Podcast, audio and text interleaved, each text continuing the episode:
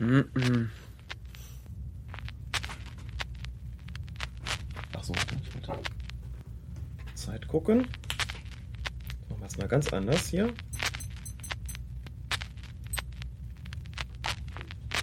Zeit läuft.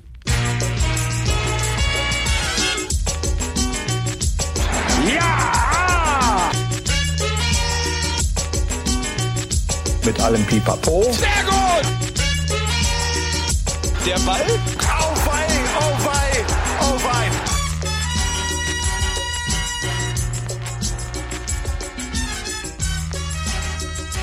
Colinas Erben, der Schiedsrichter-Podcast. Hallo, wir sind's, Colinas Erben. Mein Name ist Klaas Rehse und neben mir Alex Feuerherd. Buonasera. Alex, was war los? Montag keinen Bock gehabt? Montag schon Bock gehabt, aber keine Zeit, denn ich habe unseren Kollegen Tobias Altehänger, den wir ja auch schon einige Male im Podcast hatten, begleitet zu Günther Jauchs Wer wird Millionär? Und ist er noch dein Freund oder ist er ausgewandert? Das darf ich nicht verraten, weil zum Zeitpunkt unserer Aufzeichnung die Sendung ja noch nicht gelaufen ist. Sie wird zu sehen sein am Freitag, diesen Freitag, 20. September ab 20.15 Uhr im Sender mit den drei Buchstaben. Da gibt's ja nur einen, ne?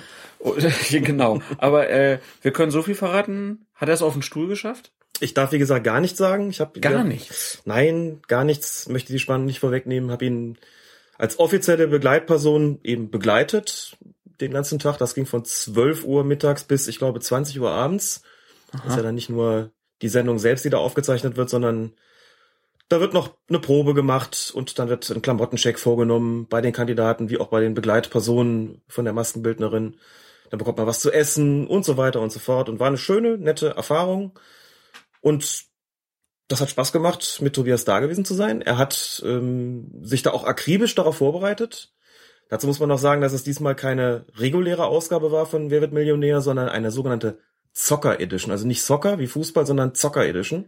Wie und da als Schiedsrichter hin, das ist doch schon wieder. Eieieiei. Das hast jetzt du gesagt. Ja. Also wer sehen möchte, Freitag 20.15 Uhr. Mehr wird jetzt noch nicht verraten. Können wir in der nächsten Folge drüber sprechen. Also eventuell Tobi Altehänger auf dem Stuhl und dann eventuell Alex im Publikum. Ich bin gespannt. Günter Jauch wäre eigentlich auch ein super Schiedsrichter geworden, so von der Statur her. Günther Jauch hätte ein Gardemaß geradezu gehabt. Aber ich glaube, der. Laufstil wäre es nicht. Äh, ich habe ihn jetzt nicht rennen sehen, eben wie gesagt nur gehen. Das sah ganz geschmeidig aus. Doch, ich hätte mir vorstellen können. Und rhetorisch ist er ja auch nicht der Allerschlechteste. Ich glaube, der hätte eine ganz annehmbare Kommunikation mit den Spielern pflegen können. Ich glaube, aus der Karriere wird nichts mehr. Dafür ist es definitiv zu spät. Dann Der kommt, kommt nicht mehr über die Landesliga hinaus. obwohl, ich glaube, wenn der Jauch anfangen würde, dann wird der DFB. Naja, ist ja egal. Naja. Dann äh, kommen wir lieber Ohne zum, Jauch geht's auch, ne? Genau. Kommen wir zum Sport. WM-Qualifikation war auf den Färöern. Ist schon ein bisschen her, aber wir haben noch nicht drüber gesprochen. Es gab eine Szene, äh, wo Thomas Müller im Strafraum ist und auf einmal, ja, mich erinnert das immer an dieses Vietnam-Y-Bild, also mit den ausgestreckten Armen, ähm, dann so fällt. Erstmal aus deiner Sicht war es ein Foul? Ja, das ist ja schon die entscheidende Frage eigentlich. War es ein Foul oder war es kein Foul? Ich habe, glaube ich, vier Zeitlupen benötigt, um zu sehen, dass er, wie, glaube ich, Olaf Thon sagen würde, ihn leicht retuschiert hat. Oder war es nicht Olaf Thon, sondern jemand anders, aber du, ähm, ist mir jetzt peinlich, dass ich das nicht parat habe, aber ich glaube, es- ähm, glaube, es war Olaf Thon. Dass er ihn berührt hat, dazu muss man jetzt sagen, ist das, also die Berührung als Voraussetzung für einen Foul ist sozusagen ja gegeben gewesen. Die Frage ist jetzt, musste der Müller da fallen oder nicht? Und dann hat äh, unser geschätzter Kollege Max Jakob Ost, der bei Twitter als Genetzer unterwegs ist, uns geschrieben, in einem Doppelpass hat Helmut Krug, Fragezeichen, mal erklärt, dass es anatomisch nicht möglich ist, ohne Berührung in vollem Lauf so zu stolpern, was also damit auch eine Art Beweis wäre dafür, dass Müller da fallen musste. Ich muss sagen, ich sehe es eigentlich auch ein bisschen so. Müller wurde da viel Theatralik vorgeworfen. Ich behaupte allerdings, dass er kaum eine Chance hatte, zusammen mit seinen dünnen Beinchen, da wirklich stehen zu bleiben. Ich glaube nicht, dass er wirklich das Foul provozieren wollte. Der Fähringer kreuzt da irgendwie hinter ihm, berührt ihn dann und ich glaube, dass der Fall an der Stelle mehr oder minder unvermeidlich gewesen ist. Und da sind die Konsequenzen qua Regeln halt hart. Dann muss es einen Strafstoß geben, wenn es ein Foul ist, und dann muss es auch einen Platzverweis geben, denn das war eine sogenannte glasklare, hundertprozentige Torchance. Also denke ich, dass die Entscheidung richtig gewesen ist. Ich habe, wie gesagt, mehrere Zeitlupen dafür benötigt. Der Schiedsrichter muss es in Originalgeschwindigkeit entscheiden. Und wenn er das wirklich gesehen hat, Hut ab. Wobei, da jetzt nochmal das Zitat von Helmut Krug, äh, das ich da eben gebracht habe, eine Rolle spielen sollte.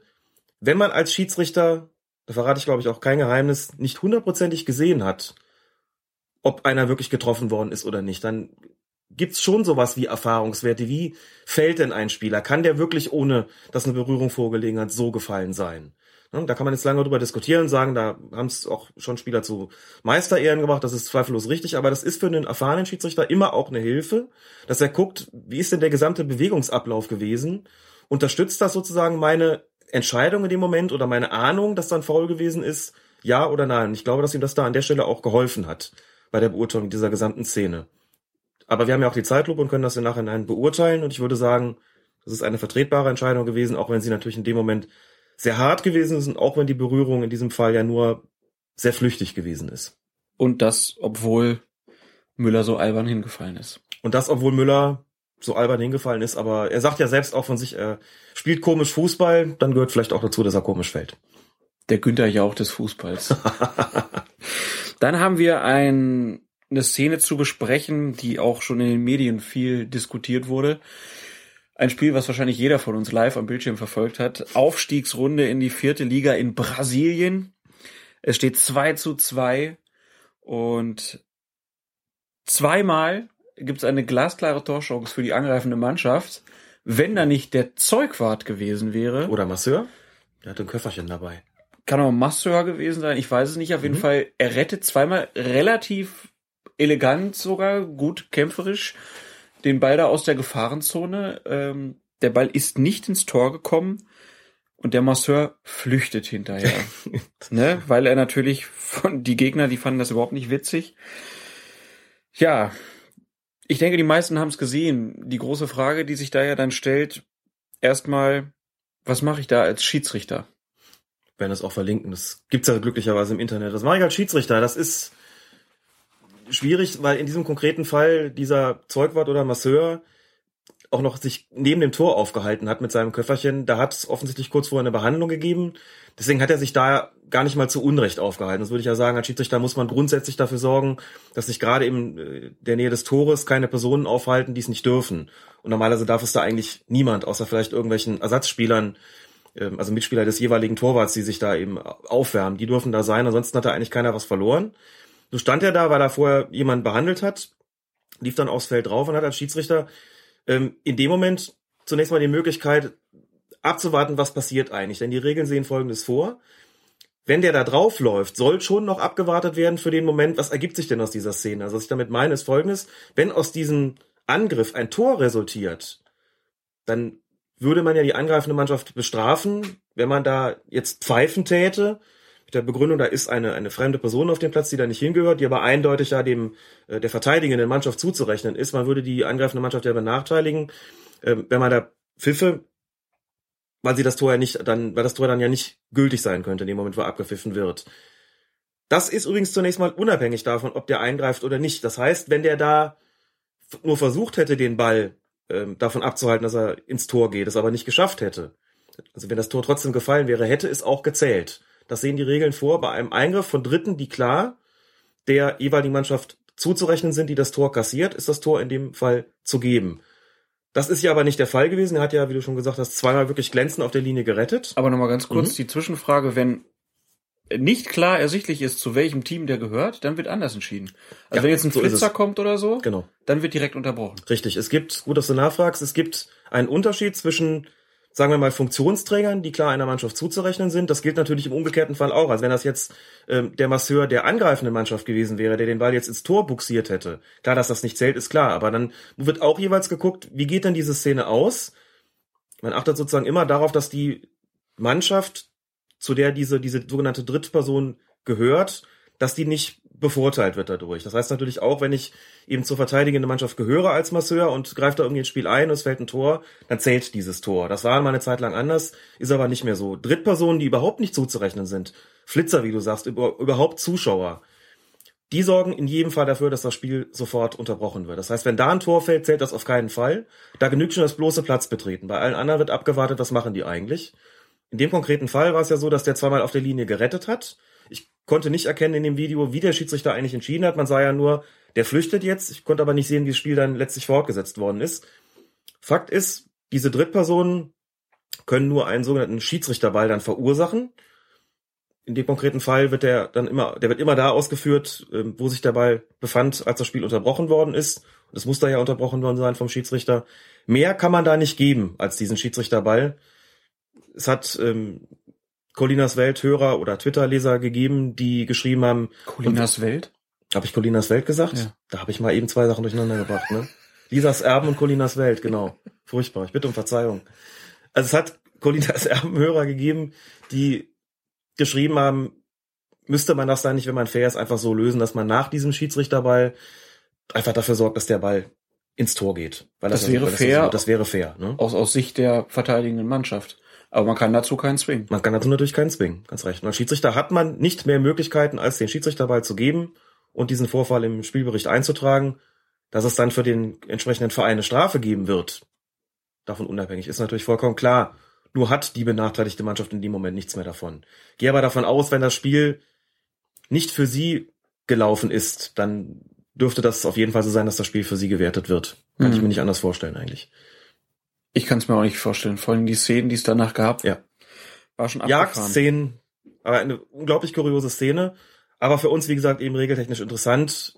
Hat Hörer gegeben, die gesagt haben, muss man da nicht einen indirekten Freistoß geben, weil ja doch dieser ähm, Masseur zu der Mannschaft gehört. Antwort ist klar, nein. So einen indirekten Freistoß könnte es nur geben, wenn das ein Ersatzspieler gewesen wäre, der da so eingegriffen hätte. Die können dafür äh, sorgen, dass es einen indirekten Freistoß gibt, sogenannte Drittpersonen nicht, auch eben dann nicht, wenn sie Funktionsträger sind. Und wer jetzt denkt, sowas gibt's nur in Brasilien, sowas gab's auch schon mal in Deutschland. 1969 hat mal ein betrunkener Fan den Torwart von Rot-Weiß Essen so vollgequatscht, dass der das 1-0 kassiert hat.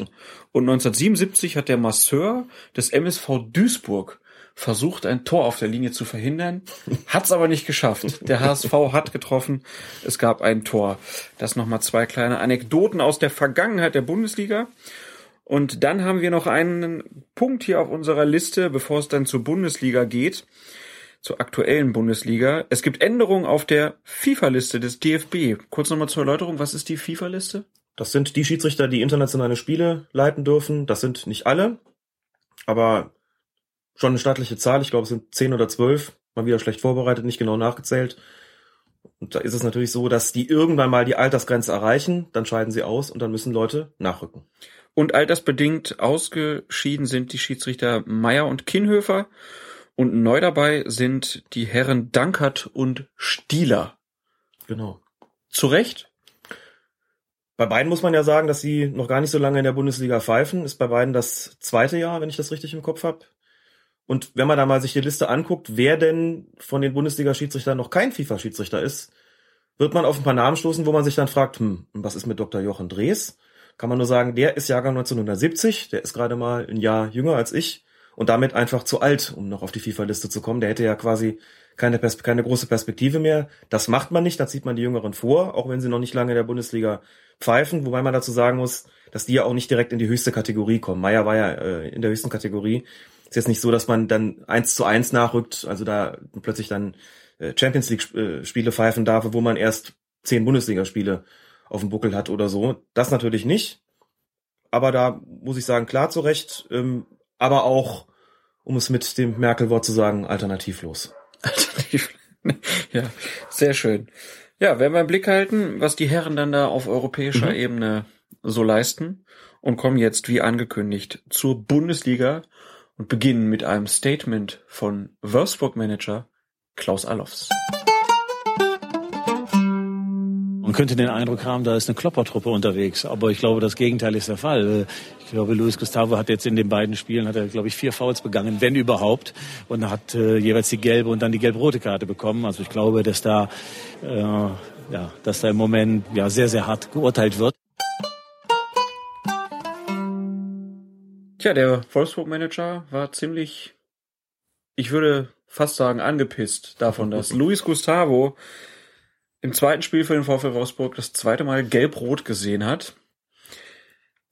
Wir gucken uns die beiden Einzelentscheidungen mal an, würde ich vorschlagen, bevor wir noch weitere Szenen aus der Partie uns angucken.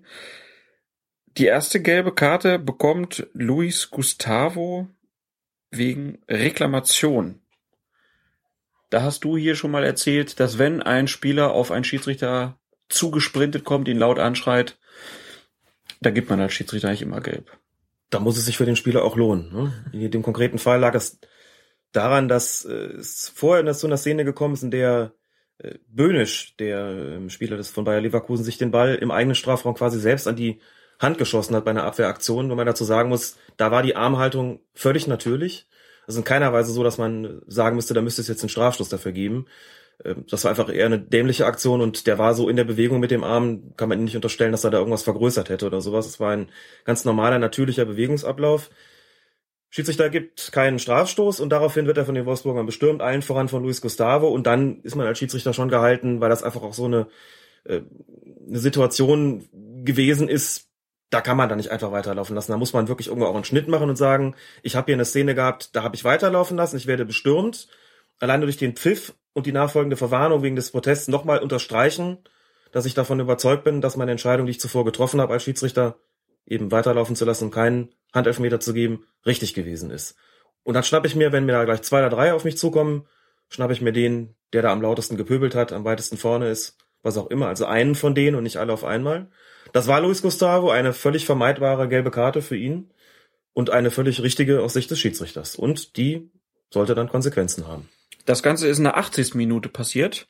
Fünf Minuten später geht Luis Gustavo dann ein bisschen früher duschen, denn in einem Zweikampf mit Stefan Kiesling, ja, da habe ich erstmal nur auf die Beine geguckt und habe gedacht, na, der tritt ihn da so ein bisschen, aber dafür gelb. Und dann sieht man aber, er hält ihn oben so ein bisschen. Hat der Schiedsrichter da Ermessensspielraum? Er hat theoretisch Ermessensspielraum, weil das natürlich kein besonders heftiges Foul gewesen ist. Er hat Kiesling aber am Davonlaufen gehindert. Ich glaube, es war relativ nahe der Seitenauslinie, also er wollte sich da so durchtanken, wie man so sagt. Aber halt auch nicht weit vom Strafraum. Aber auch nicht ne? weit vom Strafraum entfernt. Und gerade bei diesen, beim, beim Thema Halten ist der Spielraum relativ gering. Also Halten und die dazugehörigen Textilvergehen führen relativ schnell zu einer gelben Karte, weil das eine Unsitte ist, von der man schon vor einigen Jahren beschlossen hat, sie einfach abzustellen mit Hilfe von gelben Karten. Und gerade als verwarnter Spieler kann und muss ich mir so eine Aktion einfach sparen. Also eine auf jeden Fall vertretbare Verwarnung und in der Summe dann gelb-rot. Ich hätte in der Situation es auch nicht so gerne gesehen, ehrlich gesagt, da die Karte stecken zu lassen, denn wie gesagt, er hindert ihn zwar mit einer, mit einem nicht besonders heftigen Foul, klar, aber dann doch sehr effektiv am Weiterlaufen. Stefan Kiesling, der auf dem Weg zu einer Torchance oder zu einer Flanke gewesen ist. Und insofern finde ich das auch völlig in Ordnung, da dann gelb-rot zu zeigen. Also Marco Schmidt aus deiner Sicht richtig gelegen. Ja. Und Luis Gustavo ist wieder auf dem Hoffenheimer Weg. Damals gab es schon ein paar Mal viele gelbe Karten für ihn. In München war das ganz anders. In München hat er, glaube ich, keinen einzigen Platzverweis bekommen. Wohl sperren wegen fünf gelber Karten, aber auch nicht sonderlich häufig anders als in Hoffenheim. Das hat sicher auch was mit einer anderen taktischen Ausrichtung zu tun, mit einer anderen Spielweise der Mannschaft. Naja, und die Leute drumherum. Also und den Leuten drumherum natürlich auch. Die ist auch eine Frage der Mitspieler, selbstverständlich. Als er zu Bayern kam damals, kann ich mich dran erinnern, dass viele so ein bisschen die Stirn in Falten gelegt haben und gesagt haben, Luis Gustavo ist doch einer, der eigentlich zu oft vom Platz fliegt. Sollte sich zeigen, dass es bei Bayern eben gar nicht der Fall gewesen ist und jetzt schon zu Beginn der Bundesliga-Saison eben gleich zweimal. Das ist natürlich außergewöhnlich häufig, muss man sagen. Äh, wenn er in dem äh, Rhythmus weitermacht, dann schafft das gerade mal auf 17 Saisonspiele. Aber der Gag ist natürlich auch, auch schal, klar. Vielen Dank dafür. Äh, wir wechseln dann lieber schnell mhm. in die Stadt der Karlauer nach Mainz. Da spielten die 05er gegen Schalke 04. 04 muss es heißen. Und Schiedsrichter Peter Sippel hat in der 52. Minute aus meiner Sicht sich eine Fehlentscheidung erlaubt, denn Matip springt Okazaki im eigenen Strafraum in den Rücken und ich hätte da gerne Strafstoß gesehen. Den hätte ich da auch gerne gesehen und die Mainzer sowieso natürlich, ganz klar. Zeigt auch, dass es manchmal einfach sehr schwierig ist, bei solchen Zweikämpfen für den Schiedsrichter zu entscheiden. Denn zum einen sieht es so aus, als ob Matip einfach zum Kopfball geht, also ganz regulär in den Zweikampf. Man muss aber auch gucken, gerade wenn ein Spieler springt, was macht er eigentlich mit seinen Beinen oder mit den Knien. Und da ist es einfach so gewesen, dass er mitnichten da nur irgendwie den Ball gespielt hat, sondern da geht das Knie ins Kreuz. Und das ist nicht einfach nur irgendeine Berührung, sondern eine effektive, das ist de facto ein Foul. Und wenn es im Strafraum passiert, ist es auch ein Strafstoß. War der Schiedsrichter möglicherweise zu konzentriert auf das, was sich quasi obenrum Mhm. abgespielt hat, dass er das untenrum nicht gesehen hat. Ähm, aber man sieht es in der, eigentlich schon in der Originalgeschwindigkeit ganz gut, dass es äh, keine reguläre Aktion gewesen ist. Also es ist nicht, jetzt kein reines Zeitlupenwissen, denke ich. Man hat so ein bisschen das Gefühl, wenn man mal auf den Schiedsrichter achtet, äh, dass Okazaki, dadurch, dass er ja sehr, sehr klein von Ja. Statur ist und Matip sehr groß, Mhm. Dass er es vielleicht einfach darauf geschoben hat, dass er halt das nicht als faul gewertet hat, sondern ja, so normaler Zweikampf irgendwie. Dass das vielleicht die Schwierigkeit auch in der Situation war. Das ist durchaus denkbar. Aus eigener Erfahrung kann ich sagen, dass es oft sehr, sehr schwierig ist, solche Zweikämpfe zwischen großen und kleinen Spielern zu beurteilen, wenn da so ein Kopf dazwischen liegt. Nicht nur bei Kopfballduellen übrigens, sondern auch durchaus in, äh, in anderen Spielsituationen oder wenn es nicht so einen Größenunterschied gibt, aber einen körperlichen Unterschied, wenn du einen sehr kräftigen oder, oder muskulären, muskulösen Spieler äh, gegen einen eher schmächtigen hast, ist es auch schwierig, weil die natürlich dann, der eine sagt immer, der fault mich die ganze Zeit, der andere sagt, der fällt so schnell das ist schwierig, da eine Linie zu finden als Schiedsrichter und dann bei solchen Duellen, wo die Größenunterschiede dann noch zum Tragen kommen, äh, ist es schon sehr, eine sehr anspruchsvolle Aufgabe, da immer richtig zu liegen. Nur wenn das Knie ins Kreuz geht, ist es dann auch keine Frage des Größenunterschieds mehr, sondern das ist dann einfach ein Foul und hat er an der Stelle nicht gesehen, hätte aber eigentlich ein Strafstoß sein müssen, ja. Und damit kommen wir zur nächsten Partie. Werder Bremen gegen Eintracht Frankfurt. Da gab es in der 18. Minute die Situation, dass Rode Prödel den Ball aus ja, relativ kurzer Distanz in den Arm schießt. Bericht gibt keinen Strafstoß, sondern entscheidet auf Eckball. Und bei mir war es so, dass ich nicht ganz sicher war, was ich gemacht hätte. Als Schiedsrichter oder als Als Brödel? Schiedsrichter. Als Schiedsrichter. Ich denke, Brödel zieht den, zieht den Arm weg und signalisiert dadurch ziemlich deutlich, dass er den Ball gerade nicht mit der Hand spielen will. Der zieht ihn so vor den Körper aus einer Position, wo der Arm vorher so ein bisschen abstand und Mhm. begibt ihn damit in eine eigentlich natürliche Position. Und wie gesagt, deutet einfach auch noch an, ich will hier nichts vergrößern, ich will nicht mit der Hand spielen. So, und dann wird er im Prinzip angeschossen und kann gar nichts machen.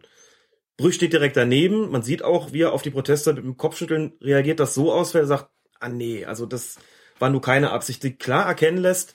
Ich habe die gesamte Situation wahrgenommen. Ich habe sie auch einschätzen können, gut einschätzen können. Er stand wirklich optimal in der Situation und denke, dass äh, bei allem Streit, den es immer über Handspiele gibt, gerade in dieser Spielzeit, aber auch schon in der vergangenen eben hier eine Situation vorlag, wo man den Spieler schlechterdings nicht dafür bestrafen kann, sich auch noch bemüht, dass, dafür, dass er sich dafür noch bemüht hat, den Arm wegzuziehen und denke, das war dann eine natürliche Handhaltung und es ist auch korrekt, da kein Strafstoß, sondern in dem Fall einen Eckball zu geben. Hat mir nur wieder gezeigt, dass ich bei Handspielen aktuell völlig verunsichert bin. Äh, Sind ja alle. ne? Kann, brauche ich, brauch ich mich nicht für Ach. schlecht fühlen. Dann kommen wir in die 26. Minute. Da war es ein bisschen klarer. Di Santo hat die Sportart verwechselt Tja. und springt karatemäßig in, wer war es? Ochipka Ochipka, ins genau. Gesicht. Ja.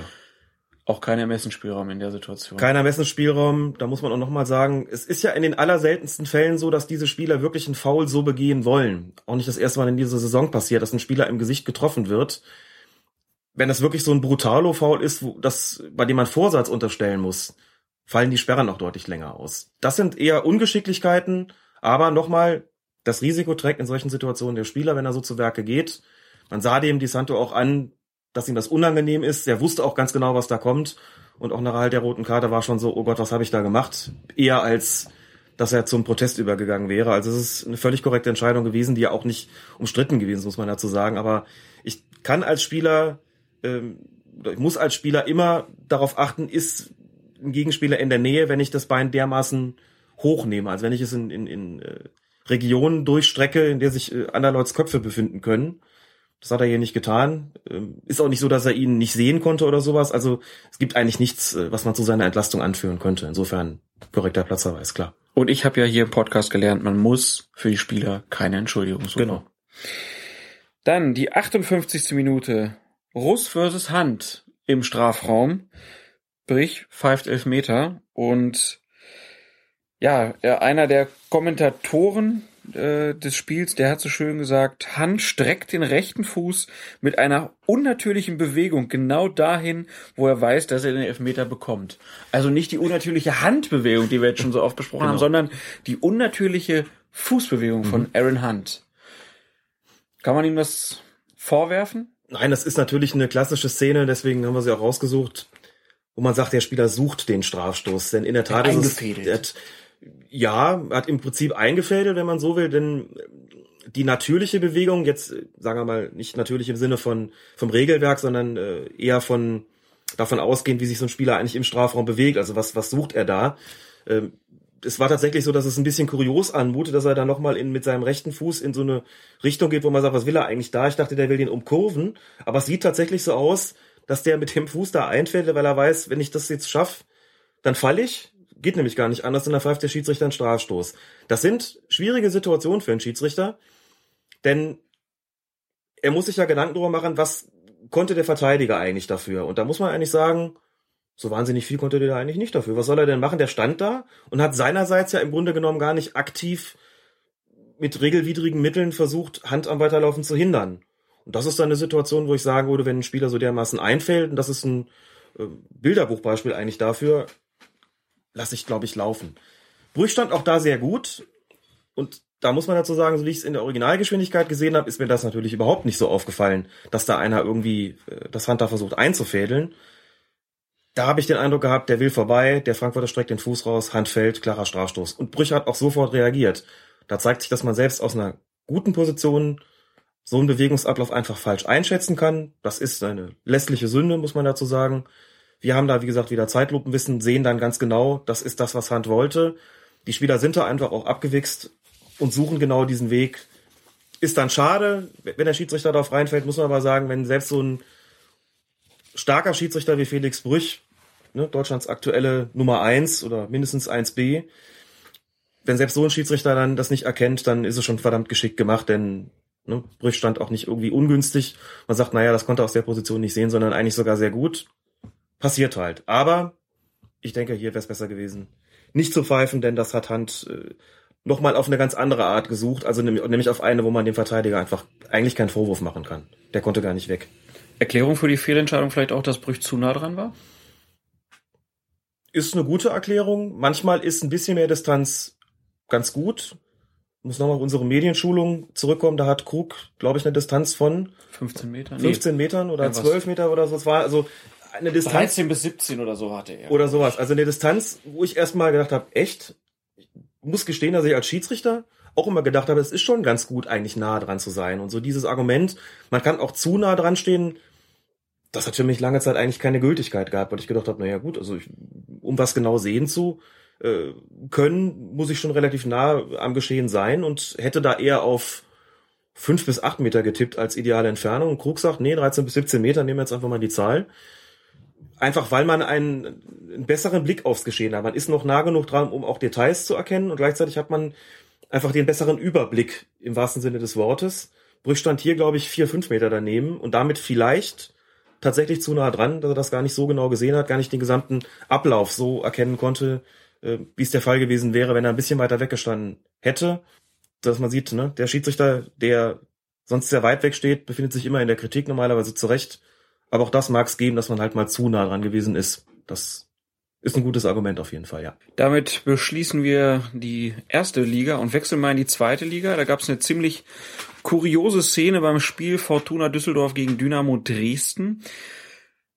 Eine Situation, wo Dresden den Ball aufs Tor bringt, der Ball am linken Pfosten landet. Und bei diesem ersten Torversuch steht ein Spieler im, An im Abseits, der andere nicht. So, der Spieler, der nicht im Abseits stand, bekommt dann auch den Ball. Soweit alles noch in Ordnung sozusagen. Aber dann kommt der Spieler, der halt im Abseits stand, auch zum Ball hin. Die beiden sind dann so direkt nebeneinander. Ein Düsseldorfer kommt auch noch dazu. Und ähm, ich glaube, Müller war es von Dresden. Der gibt dem anderen Spieler den Ball auch gar nicht, hält sich bei dem noch am Trikot fest irgendwie und schießt den Ball dann rein. Jetzt, selbst wenn man es nicht gesehen hat, aber dieser, diese Bewegung von dem Spieler, der im Abseits stand, Richtung Ball, hätte man das dann schon als ins aktive Abseits wechseln werten müssen? für sich genommen noch nicht zwingend. Es kommt schon darauf an, was dann eigentlich passiert. Also der, die reine Bewegung zum Ball ist nicht strafbar. Oder muss man deutlich sagen, ist nicht mehr strafbar. Ne? Also früher hätte man gesagt, der macht Anstalten zum Ball zu gehen. Das kann man als Spiel oder muss man als Spieleingriff werten. Das ist ja inzwischen nicht mehr so. Da muss man sagen, also muss schon abwarten, ob da so ein Spieleingriff stattfindet. Denn selbst wenn er sozusagen den Gegenspieler durch irgendwelche Bewegungen, die er macht, irritiert, ist das kein Grund mehr zu pfeifen. Zu dem Beispiel, wenn wir später dann nochmal kommen, was das bedeutet mit der, äh, mit der Irritation. Äh, hier ist es aber so gewesen, dass der Spieleingriff dadurch besteht, dass er natürlich klar versucht, den Ball zu spielen und dann noch sein Mitspieler sich an seinem Trikot festhält. So, und das äh, ist natürlich eine Form von aktivem Eingriff, die dann auch durch den Mitspieler, der jetzt sich das Tor schießt, äh, von den Dresdnern ähm, überhaupt erst erzeugt wird. Und damit ist das auch klar, dass es ein aktives Abseits gewesen ist. Da hätte Thorsten Kienhöfer, der der Schiedsrichter war, pfeifen müssen.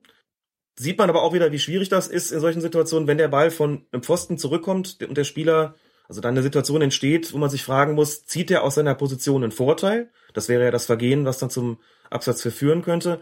Und wenn dann so ein Ding da entsteht, dass ein anderer in Ballbesitz kommt und sich um den rumwindet und dann kommt noch ein Verteidiger und so, ich glaube, es war Levels und der Ball liegt plötzlich im Tor. Ich glaube, die Fortuna noch nicht mal protestiert in der Situation, so glaube ich selber gar nicht verstanden haben, ähm, dass dann Abseits vorliegen könnte. Das macht es für den Schiedsrichter schwieriger. Also die Abseitsregelung war in früheren Jahren sicherlich einfacher zu handhaben für das Schiedsrichtergespann, aber sie ist ja im Sinne der Offensive immer weiter verschärft worden sozusagen, also beziehungsweise kann auch sagen gelockert, je nach Perspektive, man die des Angreifers oder die des Verteidigers einnimmt. Und in dem konkreten Fall muss man aber sagen, selbst bei einer sehr liberalen Auslegung ist ja eigentlich ein aktiver Spielangriff äh, zu verzeichnen gewesen und das hätte auch ein Pfiff äh, dann nach sich ziehen müssen. Wer es nicht gesehen hat, wir werden es auf jeden Fall auf fokusfußball.de verlinken. Genauso wie die Spielszenen zum nächsten Spiel. Hallischer FC gegen den ersten FC Heidenheim am neunten Spieltag der dritten Liga und Schiedsrichter Benjamin Brandt stand dann im Mittelpunkt, denn ihm wurde vorgeworfen, dass er kurz vor Schluss einen Handelfmeter nicht gegeben hat. Erstmal kurz die Szene. Ähm, Heidenheimer Spieler wird aus relativ kurzer Distanz an den linken Arm mhm. geschossen. Hättest du da Elfmeter gegeben? Nicht zwingend. Ist wieder einer dieser zahlreichen Grenzfälle, wo man auch nach mehrfacher Betrachtung der Zeitlupe noch nicht ganz sicher sagen kann, ist das jetzt eigentlich eine natürliche Handhaltung, weil der einfach sich in der Bewegung befindet und äh, oder ist es eine unnatürliche Handhaltung, weil die Arme so ein bisschen vom Körper abstehen? Hat es vielleicht sogar eine aktive Bewegung von der Hand zum Ball gegeben oder ist aufgrund der kurzen Distanz das gar nicht so möglich gewesen? Finde ich nicht so ohne weiteres zu beantworten. Im Zweifelsfalle würde ich da ja immer sagen, lässt man laufen. Hat er auch getan. Fand ich ehrlich gesagt vertretbar definitiv keine gravierende Fehlentscheidung jedenfalls, sondern eben eine strittige, möglicherweise in der allerletzten Spielminute in einem engen Spiel. Klar, dass das Proteste nach sich zieht, nur Proteste müssen sich in einem gewissen Rahmen halten auf dem Platz, Proteste müssen sich aber vor allen Dingen in einem gewissen Rahmen halten nach dem Spiel. Wenn das Adrenalin eigentlich schon so wieder ein bisschen runtergeregelt ist, äh, sollte man doch davon ausgehen können, dass vernünftige Menschen auf der Pressekonferenz nicht das erzählen, was dann die Hallenser von sich gegeben haben. Da war es nämlich so, die beiden Trainer sitzen zusammen mit dem Pressesprecher aus Halle auf dem Pult, geben ihre Statements ab und dann ergreift der Präsident vom Hallischen FC im Publikum sitzend das Mikrofon und sagt Folgendes. An diesem Tag waren zwei Fußballmannschaften auf dem Spielfeld und der schwächste Mann war der Schiedsrichter. Und ich will auch nochmal sagen, wenn Vereine, und das kann Ihnen genauso passieren wie uns, dafür bestraft werden, dass ein Böller geschmissen wird, wenn Spieler teilweise drei, vier, fünf Spieltage gesperrt werden, weil sie irgendwo äh, aus dem Übereifer heraus äh, grätschen und den Mitspieler vielleicht äh, dort äh, verletzen, dann frage ich mich, ob in der Öffentlichkeit äh, nicht auch ansatzweise 24-jährige Studenten der Betriebswirtschaft, die in einer Art und Weise 7000 Menschen in Wallung bringen über 90 Minuten, mal den Mut haben sollten, einfach einzugestehen, A, dass sie eine schlechte Leistung gebracht haben und B, dass sie spielentscheidende Situationen falsch eingeschätzt haben. Mir fehlt einfach der Respekt voreinander. Respekt im Sport äh, ist nicht nur zwischen Mannschaften, Spielern, Trainern und Funktionären, sondern dazu gehören auch die Schiedsrichter. Viele von denen machen das, äh, einige, und ich habe den Eindruck, je jünger, desto mehr, machen das nicht. Und das stört mich und das macht diesen Fußball krank. Wenn hier draußen heute irgendwelche äh, Vorkommnisse sind, weil die Polizei vielleicht aus dieser Unzufriedenheit mit dem Schiedsrichter äh, Feststellungen trifft, dann müsste ich eigentlich diesem Schiedsrichter dann die Strafe, die dem Verein vielleicht droht, weiterreichen, weil er ursächlich die Schuld dafür trägt. Der Präsident Schädlich von Hallischen FC. Was sagst du zu so einer Aussage? Tja, muss man das noch kommentieren, wenn ein hochrangiger Vereinsfunktionär, immerhin in der dritten Liga, also schon sowas wie Profifußball, de facto den Schiedsrichter dafür verantwortlich macht, dass es nach dem Spiel zur Randale kommt und sagt, dann geht das sozusagen auf seine Kappe. Finde ich ungeheuerlich, dass es zu solchen Aussagen kommt und wie gesagt ja auch nicht irgendwie in, in Rage unmittelbar nach dem Schlusspfiff, da wäre es auch schon Grenzwertig? grenzwertig und äh, auch schon sehr problematisch, aber auf einer Pressekonferenz solche Sätze von sich zu geben, die er sich offenkundig überlegt hat, zumindest meine ich das aus ihnen herauszuhören, das ist schon heftig. Denke auch, dass das das DFB-Sportgericht beschäftigen dürfte, denn diese Verbindung zu ziehen ist natürlich fatal. Einfach mal zu sagen, der Schiedsrichter ist schuld, wenn es hinterher, wenn die Leute sich hinterher prügeln, weil sie so enttäuscht sind, ähm, das geht natürlich überhaupt nicht. Darüber muss man glaube ich auch nicht wirklich diskutieren.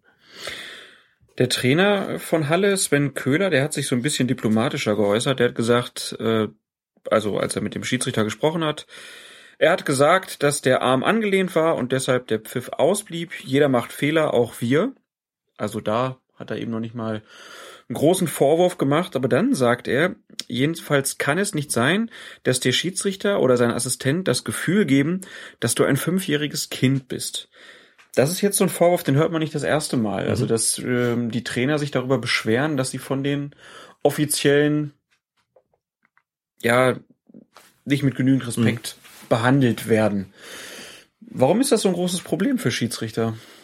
Jetzt muss man natürlich erstmal dazu sagen, wir haben die Spielleitung ja nicht in Gänze verfolgt von Benjamin Brandt. Ne, wir wissen auch nicht, Wissen was, auch der, nicht, was auf dem was Platz der gesagt Offizielle ist. gesagt hat, keine Ahnung. Aber man hat ja, wenn man Spiele verfolgt, oftmals das äh, einfach nur bei der Betrachtung das Gefühl, naja, da stimmt die Chemie zwischen vierten Offiziellen und äh, Trainer jetzt nicht.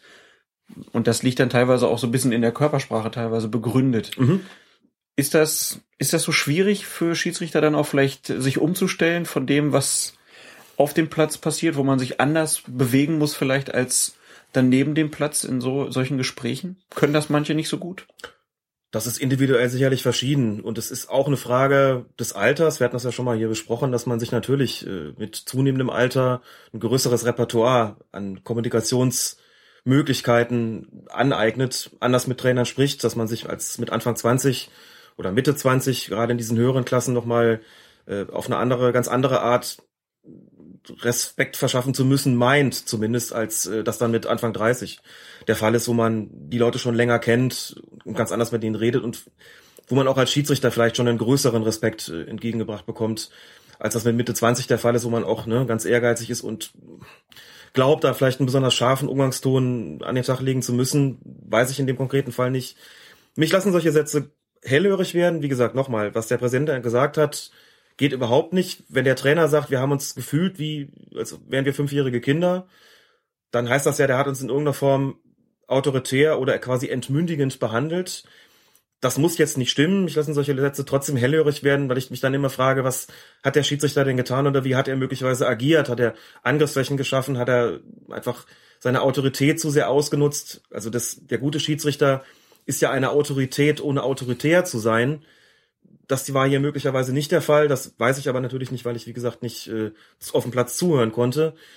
Ist aber definitiv was, wo jeder Schiedsrichter zumindest mal kurz in sich gehen sollte und sich fragen sollte, was habe ich getan, dass so ein Satz gesprochen wird. Ne? Das äh, ist eine andere Form von Vorwurf, ähm, als er von dem Präsident erhoben wird natürlich. Und insofern auch äh, einer mit, mit mehr, also einer, die man schon ernster nehmen sollte, selbstverständlich.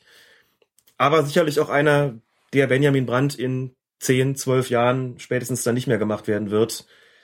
Die älteren Schiedsrichter gehen schon etwas relaxter um damit. Es ist vollkommen klar, dass ähm, das Beispiel dann immer ganz gerne so ein Knut Kircher, der nur auch schon deutlich über 40 ist, so quasi schon im Herbst seiner Karriere lange dabei. Den kennen viele, der hat die maximale Akzeptanz, der muss nicht mehr viel machen.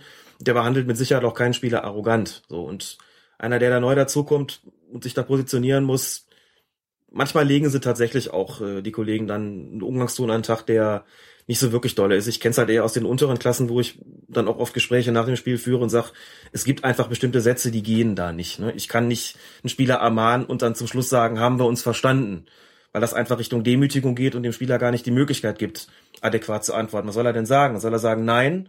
Dann hat er die gelbe Karte vor der Nase. Soll er sagen ja? Ist er damit ja schon in eine Situation gezwungen, wo er quasi gar keine Alternative mehr hat. Und das darf man als Schiedsrichter nicht machen, um nur mal ein Beispiel zu nennen. Das heißt, ich versuche mit den Schiedsrichtern dann auch einfach Alternativen in der Ansprache zu erarbeiten, auf dass sie in Zukunft nicht sich dazu gezwungen sehen, so den Kasernenhofton da anzuschlagen oder eben so eine Form von Verhaltensweisen an den Tag zu legen, die ihnen als Arroganz ausgelegt werden könnten, um das mal vorsichtig zu sagen. Ist also so ein bisschen die Gefahr, dass vielleicht die Schiedsrichter, die noch jung an Jahren sind, das Gefühl haben, dass sie ihre Mhm. Jugendlichkeit, ihre Unerfahrenheit dann durch zu rüde Ansprache Zu kompensieren. zu kompensieren. Genau. Es war nicht der einzige vierte Offizielle bzw. Schiedsrichter, der im Mittelpunkt stand. Ähnliches passierte nämlich auch in Neapel in der Champions League. Für mich ist er kein Fußballer, für mich ist er ein Tänzer. Borussia Dortmund durfte im Hexenkessel von Neapel antreten. Wirklich astreine Stimmung, die man schon über den Fernseher mitbekommen hat. Und in der 26. Minute war es dann so, dass Neven Subotic wegen einer blutenden Wunde am Kopf raus musste, behandelt werden musste, dann wieder zurück wollte, aber der vierte Offizielle hat ihn nicht gelassen, weil er der Ansicht war, dass die Blutung noch nicht gestillt ist.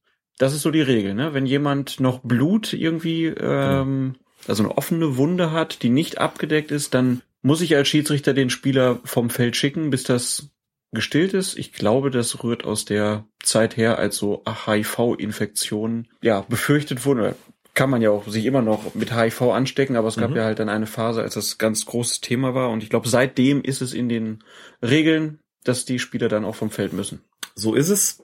Das war genau der Grund. Kann man so stehen lassen. Habe ich nichts zu ergänzen. Und im vorliegenden Fall ist es eben so gewesen, dass Sobodic zurück wollte. Jetzt muss ich sagen, ich habe ja nur die Fernsehbilder, habe ja nicht so nah dran gestanden wie der vierte Offizielle. Der guckt ihn aber an. Und man sah selbst im Fernsehen da noch, da war so ein bisschen was, schien da noch zu bluten. Zumindest war die Wunde eben nicht abgeklebt, nicht mit Mhm. einem Pflaster versehen oder genäht oder was auch immer. Und daraufhin hat der vierte Offizielle gesagt, das reicht mir nicht, das blutet im Prinzip noch weiter, das ist nicht gestillt, da muss jetzt was drauf. Großer Ärger schon an der Bank. Sobotic hat sich da aufgeregt. Man konnte das im ZDF in so einem Nachdreher sehen, ähm, wie die sich da zugetragen hatte, im laufenden Spiel nicht. Sobotic regt sich auf, Klopp ist auch schon latent nervös an der Stelle. Gut, dann kriegt er jetzt halt noch ein Pflaster drauf und dann kam er mit diesem großen weißen Pflaster dann nochmal zum vierten Offiziellen und hat ihn gefragt, äh, und nu? Korrekt gehandelt vom vierten Offiziellen, wenn er der Ansicht ist, dass die Blutung noch nicht gestillt ist, darf er ihn gar nicht aufs Feld lassen. Man muss jetzt noch konkret dazu sagen, um jetzt nicht äh, Verwirrung zu stiften, der vierte Offizielle selbst kann nicht sagen, du darfst wieder drauf. Der muss mit dem Schiedsrichter Kontakt aufnehmen und sagen, der Spieler, der wegen der blutenden Wunde des, äh, vom Feld geschickt worden ist, der möchte wieder drauf. Da muss der Schiedsrichter sagen, alles klar, komm rein. Und das ist wohl auch passiert. Pedro Proenza hat Subotic dann wieder aufs Feld gelassen, aber als Subotic den Platz betreten hat, führt Neapel gerade einen Eckstoß schnell aus. Subotic sprintet zwar in den Strafraum, ähm, als eine Flanke hineinsegelt, aber dann fällt halt das 1-0. Genau. Soweit erstmal aus regeltechnischer Sicht ist das okay. Also man hätte vielleicht die Neapolitaner darum bitten können, dass sie, komm, jetzt äh, wartet mal mit der Ausführung des Eckballs, aber so vom Regelwerk, sobald der Schiedsrichter sagt, hier, das wieder rein, der hat ja das Spiel nicht unterbrochen in dem Moment. Exakt, so ist es gewesen. Der Ball liegt quasi zur Ecke bereit, dann winkt der Schiedsrichter Subotic rein. Es wäre schon oder hätte schon die Möglichkeit gehabt, nochmal ein Handzeichen nach draußen zu machen. Mhm. Einen kleinen Moment, ich gebe frei. Zu Geht auch warten. bei einem Eckball. Kann ich immer machen. Theoretisch kann man das immer machen. Einfach mal zu gucken, wir warten jetzt, bis der sozusagen Position bezogen hat. Das tut man in so einer Situation normalerweise aber eigentlich nicht. Es geht ja nur darum, dass der Spieler wieder aufs Feld kommt und jetzt mir noch Gedanken darüber zu machen, ist das jetzt ein Verteidiger, der jetzt äh, zurückläuft, um da beim Eckstoß um den Mann zu nehmen oder einen Mittelfeldspieler oder einen Stürmer, der sich ganz woanders hin begibt. Das ist nicht Aufgabe des Schiedsrichters. Ich bin mir ja auch nicht sicher, ob der Proenza in dem Moment verstanden hat, dass das jetzt der Verteidiger Subotic ist und die Dortmunder da quasi in der Abwehr in der Unterzahl sind und sowas. Das, darüber muss man sich als Schiedsrichter keine Gedanken machen. Es kommt einfach nur darauf, darauf an, ihn reinzuwinken, wenn das Spiel war ja in dem Fall sogar unterbrochen. Und dann darf Neapel natürlich das Spiel ganz normal fortsetzen und darf auch den Ball schnell in den Strafraum flanken. Dem Schiedsrichter gespannt ist da einfach kein Vorwurf zu machen. Hab dann auch gehört, hätte er noch warten können, ja, hätte. Muss aber nicht, und es ist ihm noch nicht mal vorzuwerfen, dass er es nicht getan hat. Und äh, mit Absicht äh, macht man sowas sowieso nicht. Das ist halt einfach so. Da muss man die Leute halt anders zuordnen in der Situation, wenn man verletzt äh, draußen behandelt wird. Das hat ja vorher auch geklappt und insofern ist dem Schiedsrichter gespannt, da keinen Vorwurf zu machen. Hat alles richtig gemacht eigentlich. Kurze Regelnachfrage noch. Als Schiedsrichter darf ich jederzeit die Spieler wieder aufs Feld winken? Nach einer Verletzungsbehandlung? Ja, genau. Grundsätzlich ja. Also die dürfen auch während des laufenden Spiels wieder eintreten. Es gibt eine Bedingung, der Ball sollte nicht in Spielnähe sein, denn nichts ist blöder, als wenn ich einen Spieler reinwinke und der sofort in Ballbesitz kommt und die Gegenspieler ganz dumm gucken und sagen, der war da gerade noch draußen. Das soll man nicht machen. Man soll einen Spieler dann, wenn man ihn im laufenden Spiel wieder reinwinkt, soll man es dann tun, wenn der Ball woanders gespielt wird. Das ist Punkt eins. Punkt zwei ist, die andere ist, es gibt eine Ausnahme davon und die ist normalerweise bei Spielen ohne vierten Offiziellen und Assistenten bei einer blutenden Wunde. Da muss der Schiedsrichter normalerweise die Unterbrechung abwarten, rauslaufen, sich die, sich angucken, ob das Ganze gestillt ist und dann erst entscheiden, ob der Spieler wieder rein darf oder nicht. Streng nach den Regeln ist das so, dass es wirklich in jedem Spiel der Schiedsrichter tun muss, dass die Aufgabe nicht delegiert werden kann. So ist es zumindest bei Amateurspielen. Wenn ich hier ein Spiel in der Landesliga habe mit Assistenten, ist es meine Aufgabe als Schiedsrichter, selbst und höchstpersönlich rauszulaufen. Das kann nicht an den Assistenten delegiert werden. Es gibt aber offen, offensichtlich international und ich glaube auch in der Bundesliga eine Anweisung, die da ein bisschen anders aussieht, wo es, wo es heißt, auch im Sinne des ganzen Spielablaufs, dass es was schneller geht und auch der, der relativen äh, Gleichrangigkeit der verschiedenen äh, Offiziellen, die da eingesetzt sind, dass die Aufgabe doch delegiert werden kann. Das heißt, die haben da auch nichts falsch gemacht. Das hat der vierte Offizielle übernommen. Weil die das Headset haben, kann er das ja entsprechend auch mitteilen. Hat dem Schiedsrichter dann offensichtlich ja dann mitgeteilt, der darf wieder rein.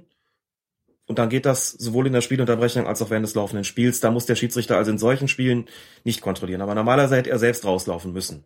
Mhm. Was dann natürlich dazu geführt hätte, ähm, dass Subotic rechtzeitig angekommen wäre, denn bis der Schiedsrichter wieder in Position gelaufen wäre, wäre auch Subotic da gewesen. Insofern ist er da in gewisser Weise ein Opfer einer Sonderregelung gewesen, die es eben äh, bei Spielen im bezahlten Fußball gibt. Ich erinnere mich in diesem Zusammenhang immer gerne an Semi Kufor, der irgendwann mal mhm. bei einem Bayern-Spiel ja in die Mauer rennen wollte und der Schiedsrichter hat ihn nicht gelassen.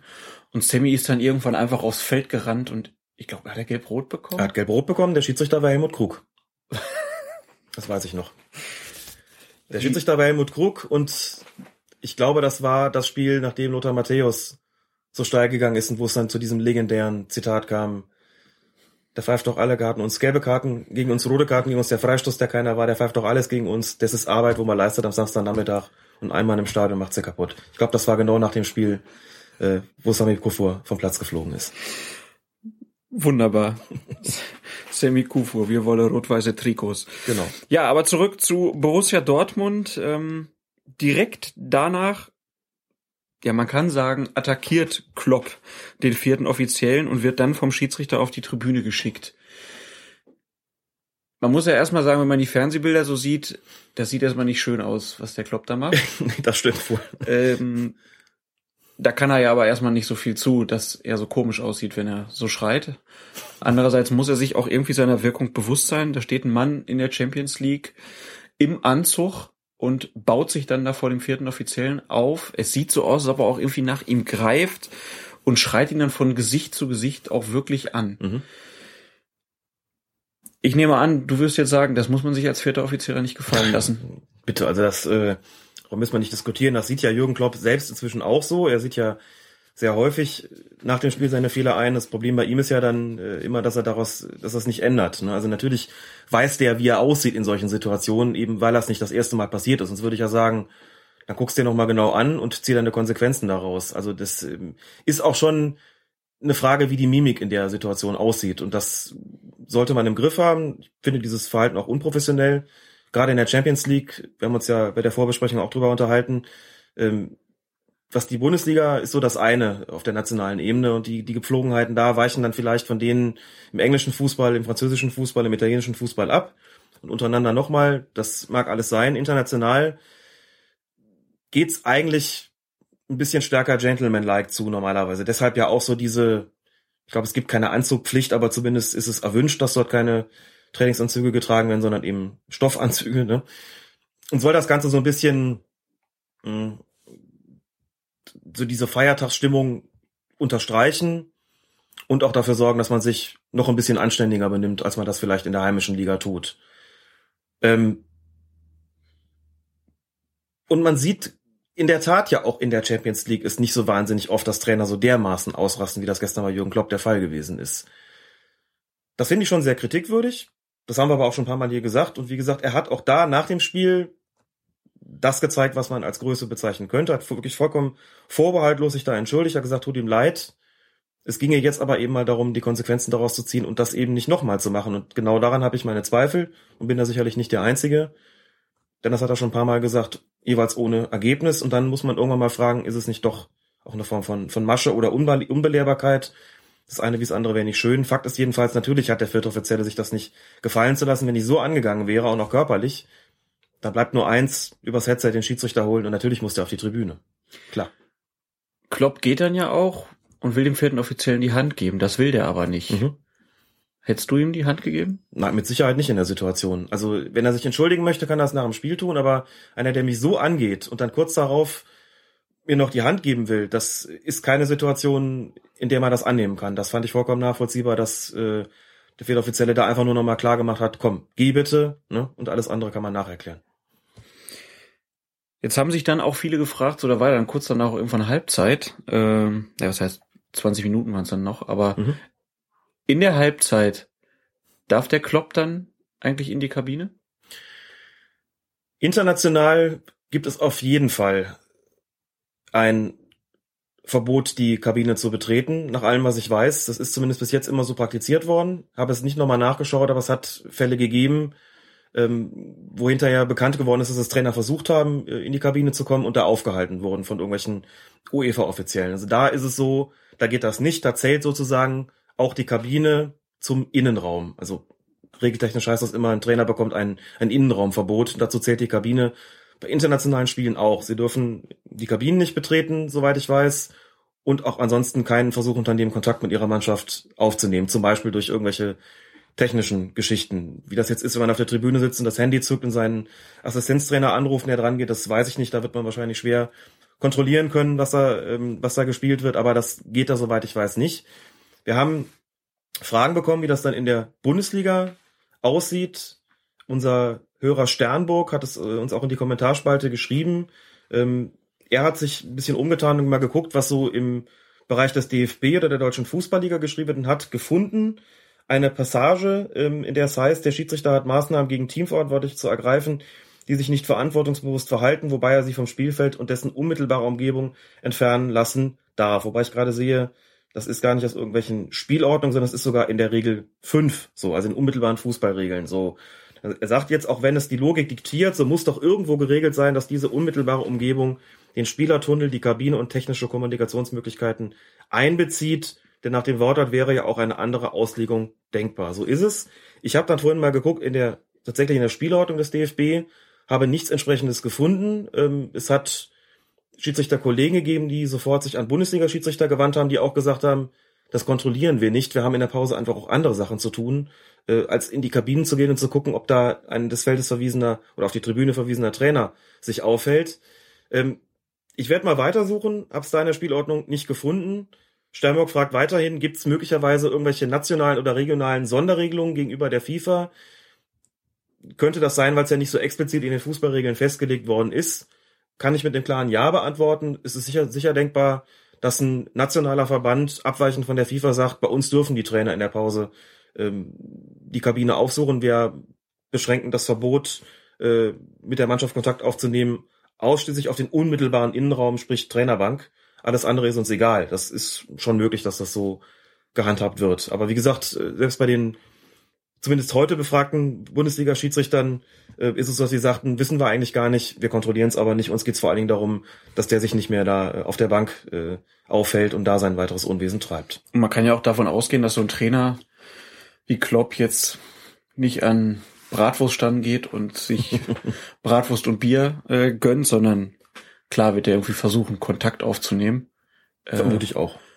Ich erinnere mich auch noch an ein Spiel, ich glaube Galatasaray Istanbul war es, da wurde so mal dann der Trainer und Co-Trainer und da wurden alle hochgeschickt. Und zum Schluss stand dann nur noch der Zeugwart an der Linie, gestikulierte wild rum und bekam dann auf Zuruf von der Tribüne die Anweisung vom äh, Trainer dann irgendwie mitgeteilt. Ja, auch sowas gibt's, aber wie es genau dann in der Kabine auf Bundesliga-Ebene und so abläuft, Ja. werden wir noch mal recherchieren. Man muss ja dazu sagen, dass man sich Gedanken darüber machen muss, was denn eigentlich konkret bezweckt werden soll mit diesem Innenraumverweisen. Das ist ja, dass die unmittelbare Einflussnahme während des laufenden Spiels von der Seitenlinie aus nicht mehr gegeben ist. Insofern finde ich es völlig verständlich und im Grunde sogar auch sinnvoll, wenn man sagen würde, naja, dann in der Pause, ne, wenn der in die Kabine gehen will, da ist er ja mit seinen Spielern äh, zugange und kann da ja keine Unsportlichkeiten begehen, äh, kann ja nicht irgendwie den Schiedsrichter oder irgendwelche Gegenspieler oder gegnerischen Trainer attackieren. Also warum soll man ihm das verbieten? Finde ich im Grunde genommen auch gar nicht, gar nicht sinnvoll. Sieht aber bei der UEFA wohl anders aus. Ne? Nur der Tribünenverweis heißt ja eigentlich, er soll während des Spiels keinen Stress mehr machen. Das ist, denke ich, durch den Tribünenverweis ja nun auch hinreichend äh, gewährleistet. Ein Kabinenbetretungsverbot müsste es da, glaube ich, eigentlich gar nicht geben. Dann schließen wir die Causa jetzt da erstmal und gehen weiter im Spiel. 45. Minute. Roman Weidenfeller kommt aus dem Tor ja noch rausgesprintet, weil er denkt, dass er den Ball erreicht. Ähm, er erreicht den Ball dann auch, allerdings nur mit der Hand und wird dann wegen der Verhinderung einer glasklaren Torchance durch absichtliches Handspiel außerhalb des Strafraums vom Platz gestellt. Da gibt's keine zwei Meinungen. Da konnte der Schiedsrichter nicht anders handeln. Und Weidenfeller hat ja noch nicht mal protestiert. Das heißt, er hat auch gleich eingesehen und gewusst, dass die rote Karte berechtigt ist. Das ist eine glasklare Torchance gewesen, die er da verhindert hat. Insofern hat der Schiedsrichter da gar keine Wahl gehabt. Mich wundert da immer, das passiert ja immer mal wieder, dass Torhüter so rauslaufen, dass die da überhaupt mit der Hand hingehen. Also es scheint so ein Reflex in Torhütern drin zu sein. Ich meine, klar, wenn das 88. Minute ist, dann kann ich das verstehen, Mhm. aber zu dem Zeitpunkt, dann war ja sogar noch ein Verteidiger da irgendwie in der Gegend. Ja. Ja. Müsste man Weidenfeller fragen, Ja, warum na er das klar. so gemacht hat. Oder generell mal Torhüter fragen, aber Ja. das ist, ist immer interessant zu beobachten, Mhm. irgendwie, dass die Hand dann da so rausgestellt wird, obwohl das gar nicht notwendig ist. Dann zweite Halbzeit, 65. Minute, Foul an einem Spieler von Neapel kurz vor dem Dortmunder Strafraum. Äh, bevor der Schiedsrichter pfeifen kann, schießt ein anderer Spieler der Gastgeber den Ball auf und dann über das Tor. Schiedsrichter Proenza gibt Freistoß. Es gab dann einige Nachfragen, äh, vor allen Dingen bei Twitter an uns, ob man äh, da nicht auf Vorteil schon entschieden hat und es den Freistoß also eigentlich nicht mehr hätte geben dürfen. Es gab auch den Vorwurf so ein bisschen, das hat der Schiedsrichter öfter in dem Spiel gemacht. Eine merkwürdige Vorteilsauslegung wurde ihm da vorgeworfen. Ich muss ehrlich sagen, ich habe nicht das ganze Spiel gesehen. Ich, mir ist es nicht so aufgefallen. Hast du das Spiel komplett gesehen? Ich habe es nicht komplett gesehen, deswegen kann ich auch zu der generellen Vorteilsauslegung nichts sagen. Vielleicht noch mal kurz zur, äh, zur Feststellung. Vorteil bedeutet, wenn ich ein Spiel trotz eines Foulspiels oder trotz überhaupt trotz einer Regelwidrigkeit weiterlaufen lasse, weil die Mannschaft, die eigentlich den Freistoß bekommen hätte, einen Vorteil bekommt, der besser ist als der, den sie aus wegen dieses Freistoßes hätte, dann soll ich das Spiel nicht unterbrechen, kann aber innerhalb von zwei bis drei Sekunden noch nachpfeifen, wenn dieser Vorteil nicht eintritt. Das ist aber die Bedingung, wenn dieser Vorteil nicht eintritt. Wenn er eintritt und der Spieler den Ball dann verdaddelt, aber nicht, weil er da noch behindert worden ist, sondern einfach, weil er das aus technischem Unvermögen nicht anders konnte, dann soll nicht mehr nachgepfiffen werden. Das äh, ist der Unterschied dabei. Und bei der konkreten Situation vor dem 2 zu 0 war es eben so, es passiert ein Foul, der Ball kommt trotzdem zu einem Napolitaner, zum anderen Napolitaner, der ihn sofort aufs Tor schießt. Jetzt versetzen wir uns mal kurz in die Situation des Schiedsrichters rein. Der sieht natürlich auch, dass der Ball da durchgesteckt wird, dass der andere schießt. Und als taktisch geübter Schiedsrichter gucke ich da so ein bisschen, was ist mit der Flugbahn des Balles? Wenn ich sehe, dass die so ist, dass der Ball sowieso nicht ins Tor gehen kann, dann pfeife ich vielleicht sogar noch in den Schuss rein. Und das ist genau das, was Proenza gemacht hat. Man sieht im Fernsehen, oder man hört es besser gesagt, der Ball kurz bevor dann den Querbalken überschreitet, ist voll, vollkommen verzogen worden, war völlig klar, dass der nicht reingeht, hört man den Pfiff. Und dann sieht man in der Hintertorperspektive, er hatte auch keinen Vorteil angezeigt, sich da also sozusagen selbst nicht unter Druck gesetzt und keine, Also wenn er die Hände jetzt über den Mhm. Kopf Richtung gegnerisches Tor gehalten hätte Ja. und klar angezeigt hätte, das ist jetzt Vorteil, Ja. Dann hätte er keinen Freistoß geben dann dürfen. hätte er keinen Freistoß mehr geben dürfen in der Situation, denn dann hätte er den Vorteil ja bereits signalisiert gehabt und der andere Spieler, der den Ball draufschießt, der ist ja keinerweise behindert worden. Das heißt, da wäre der Vorteil dann zum Tragen gekommen. So, jetzt kann man sagen, was ist denn das für eine seltsame Regelauslegung? Ist das keine Regelbeugung? Aber ich rede natürlich immer auch von Spielräumen und taktischem Geschick. In dem konkreten Fall hat sich Proenza natürlich hinterher hingestellt und gesagt, habe ich gesehen, dass das kein Vorteil war. Oder er sagt als, das als Schiedsrichter dann, ich konnte gar nicht so schnell pfeifen, wie der draufgeballert hat. Und das ist dann die klügste ähm, Antwort, die man geben kann auf die Frage, ist da nicht schon der Vorteil eingetreten?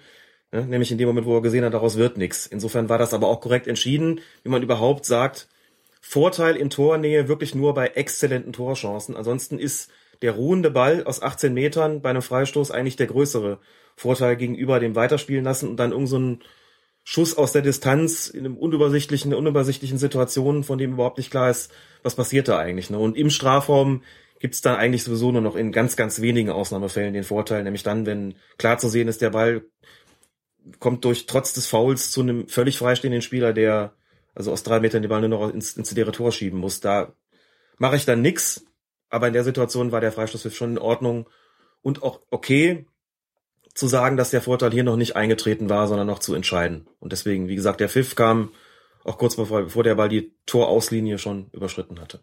So viel dann zum Spiel SSC Neapel gegen Borussia Dortmund, der AC Milan gegen Celtic Glasgow, Schiedsrichter aus Deutschland Wolfgang Stark. Und in der 16. Minute hat Milans Torwart Abiyati ein ziemlich harmloses Schüsschen irgendwie kurz mit der Hand, aber ziemlich kontrolliert mit der Hand gespielt, geht dann ein paar Schritte und nimmt den Ball dann schließlich mit beiden Händen auf. Stark entscheidet auf indirekten Freistoß für Celtic.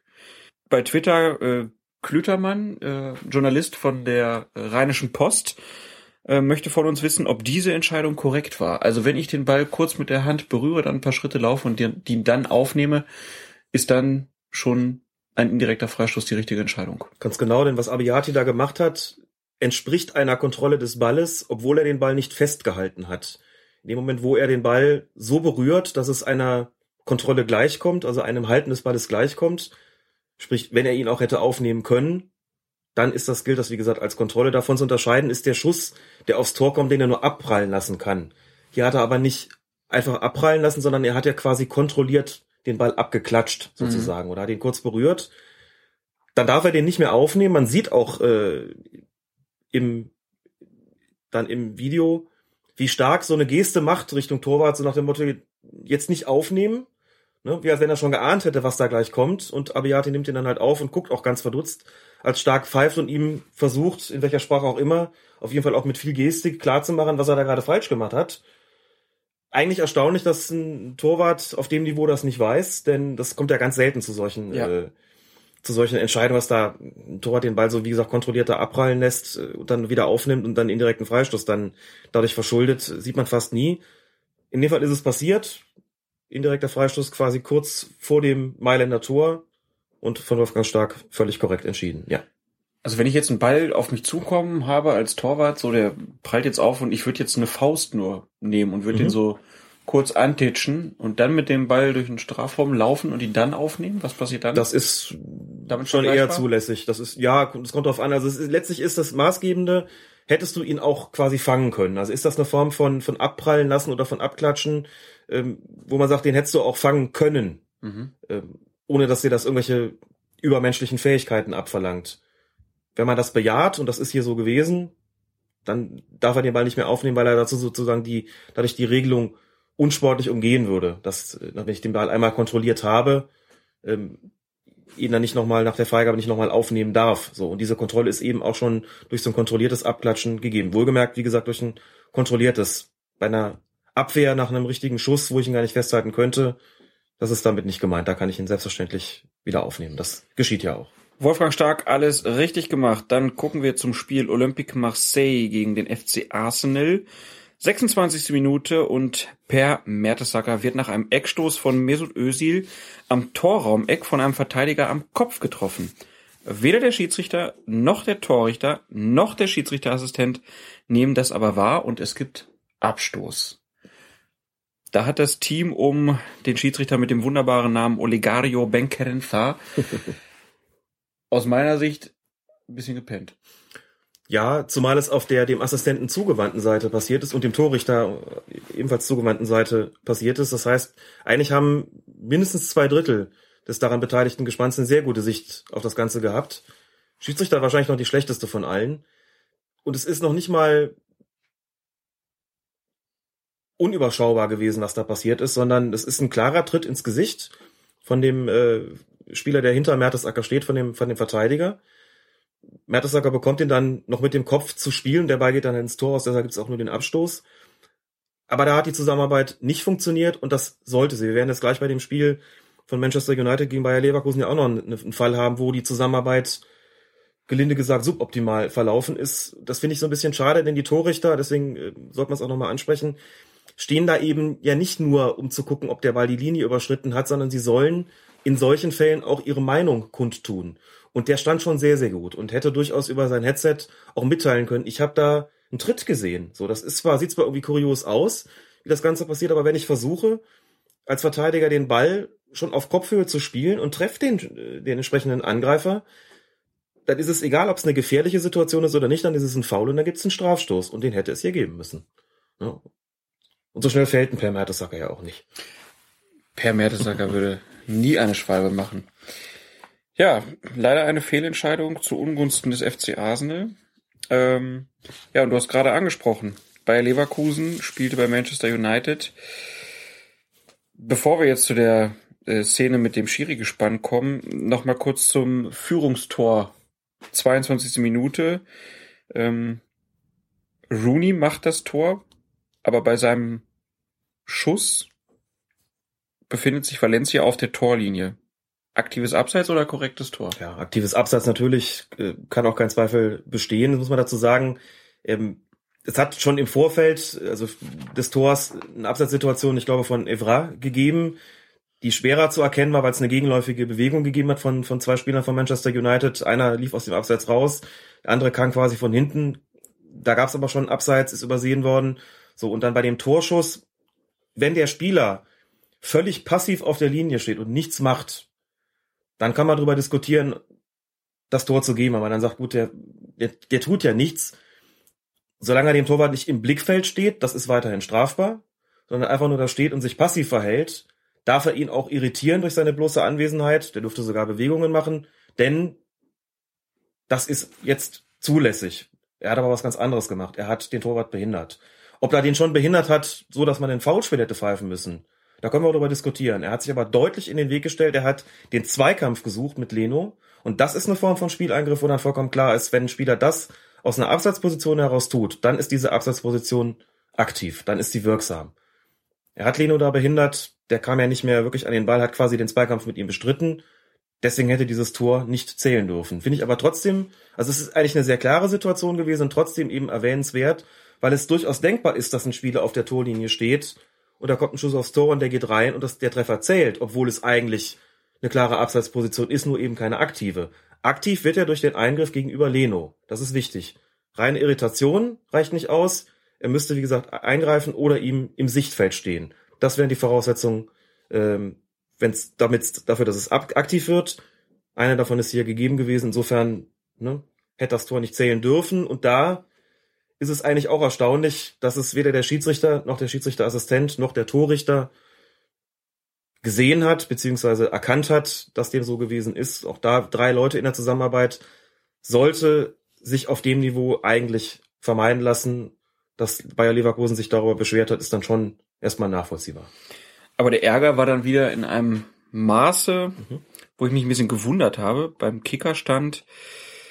Der Schiedsrichter und seine Kollegen haben alles falsch gemacht, was man falsch machen kann und die Abseitsregel wurde da wohl kurz abgeschafft, hat Torwart Bernd Leno direkt ähm, zum Schiedsrichter Damir Skomina gesagt und seinen Helfern. Ähm, ja, um aus Manchester etwas mitzunehmen, müsste schließlich auch der Schiedsrichter mitspielen, meinte Leverkusen Sportchef Rudi Völler und schloss explizit auch den Schiedsrichterassistenten am Tor. Äh, Völler nannte ihn der Typ neben dem Pfosten ähm, der die Szene interessiert verfolgte, aber aus nächster Nähe ebenfalls keinen Regelstoß erkannte. Und dann Kapitän Simon Rolfes, der sagte dann noch, ähm, über die professionelle Einstellung des Schiedsrichters so ein bisschen in Zweifel ziehend. Mit Sicherheit ist so was nie der einzige Grund, aber es hilft natürlich auch nicht, wenn die Schiedsrichter da so schlafen. Aber vor dem Spiel fotografieren sie sich ähm, gegenseitig auf dem Rasen. Da darf man auch mal fragen, ob das die Professionalität der Schiedsrichter ist. Ja, jetzt erstmal der Wortlaut. Also ich kann Bernd Leno, wenn er da direkt nach dem Spiel gefragt wird, schon irgendwie verstehen, dass er ziemlich sauer ist, gerade weil er ja auch da direkt involviert ist. Rudi Völler, gut. Manchmal würde ich mir da auch wünschen, dass er ein bisschen ruhiger reagiert, aber er kann da scheinbar auch nicht aus seiner Haut. Der Typ auf der Tribüne. Der Typ, genau. Ähm, aber dann diese Aussage von Simon Rolfes, da habe ich mich schon gewundert. Also ich habe es nicht gesehen, ob der Fotos gemacht hat, aber wir nehmen jetzt mal an, dass Simon Rolfes sich das nicht ausdenkt. Was sagst du dazu, dass so ein Champions League äh, Schiedsrichter da hinkommt mit seinem Team und die sich erstmal fröhlich im Stadion gegenseitig fotografieren? Also zunächst mal, äh, das geht sicherlich auch ein bisschen in die Richtung, was Rolfes da sagt, um so, so ein bisschen selbst aus der Schusslinie zu nehmen. Lassen wir aber trotzdem mal äh, beiseite. Wenn das so stimmt, wie er das behauptet, ist das doof. Als Schiedsrichter sollte man jederzeit und vor allen Dingen unmittelbaren Vorfeld von Spielen Professionalität an den Tag legen. Und wenn die sich da irgendwie geknipst haben sollten, geht das für mich schon sehr stark in Richtung unprofessionelles Verhalten. Das ist einfach deshalb, äh, wenn man so Fotos macht, dann verhält man sich ja da im Grunde genommen so ein bisschen wie ein Fan oder wie ein Tourist, aber nicht wie ein Unparteiischer, der eben nicht als Fan oder Tourist ist, sondern eine ganz andere Aufgabe zu bewältigen hat. Natürlich genießt man als Schiedsrichter ein schönes Stadion oder eine schöne Atmosphäre.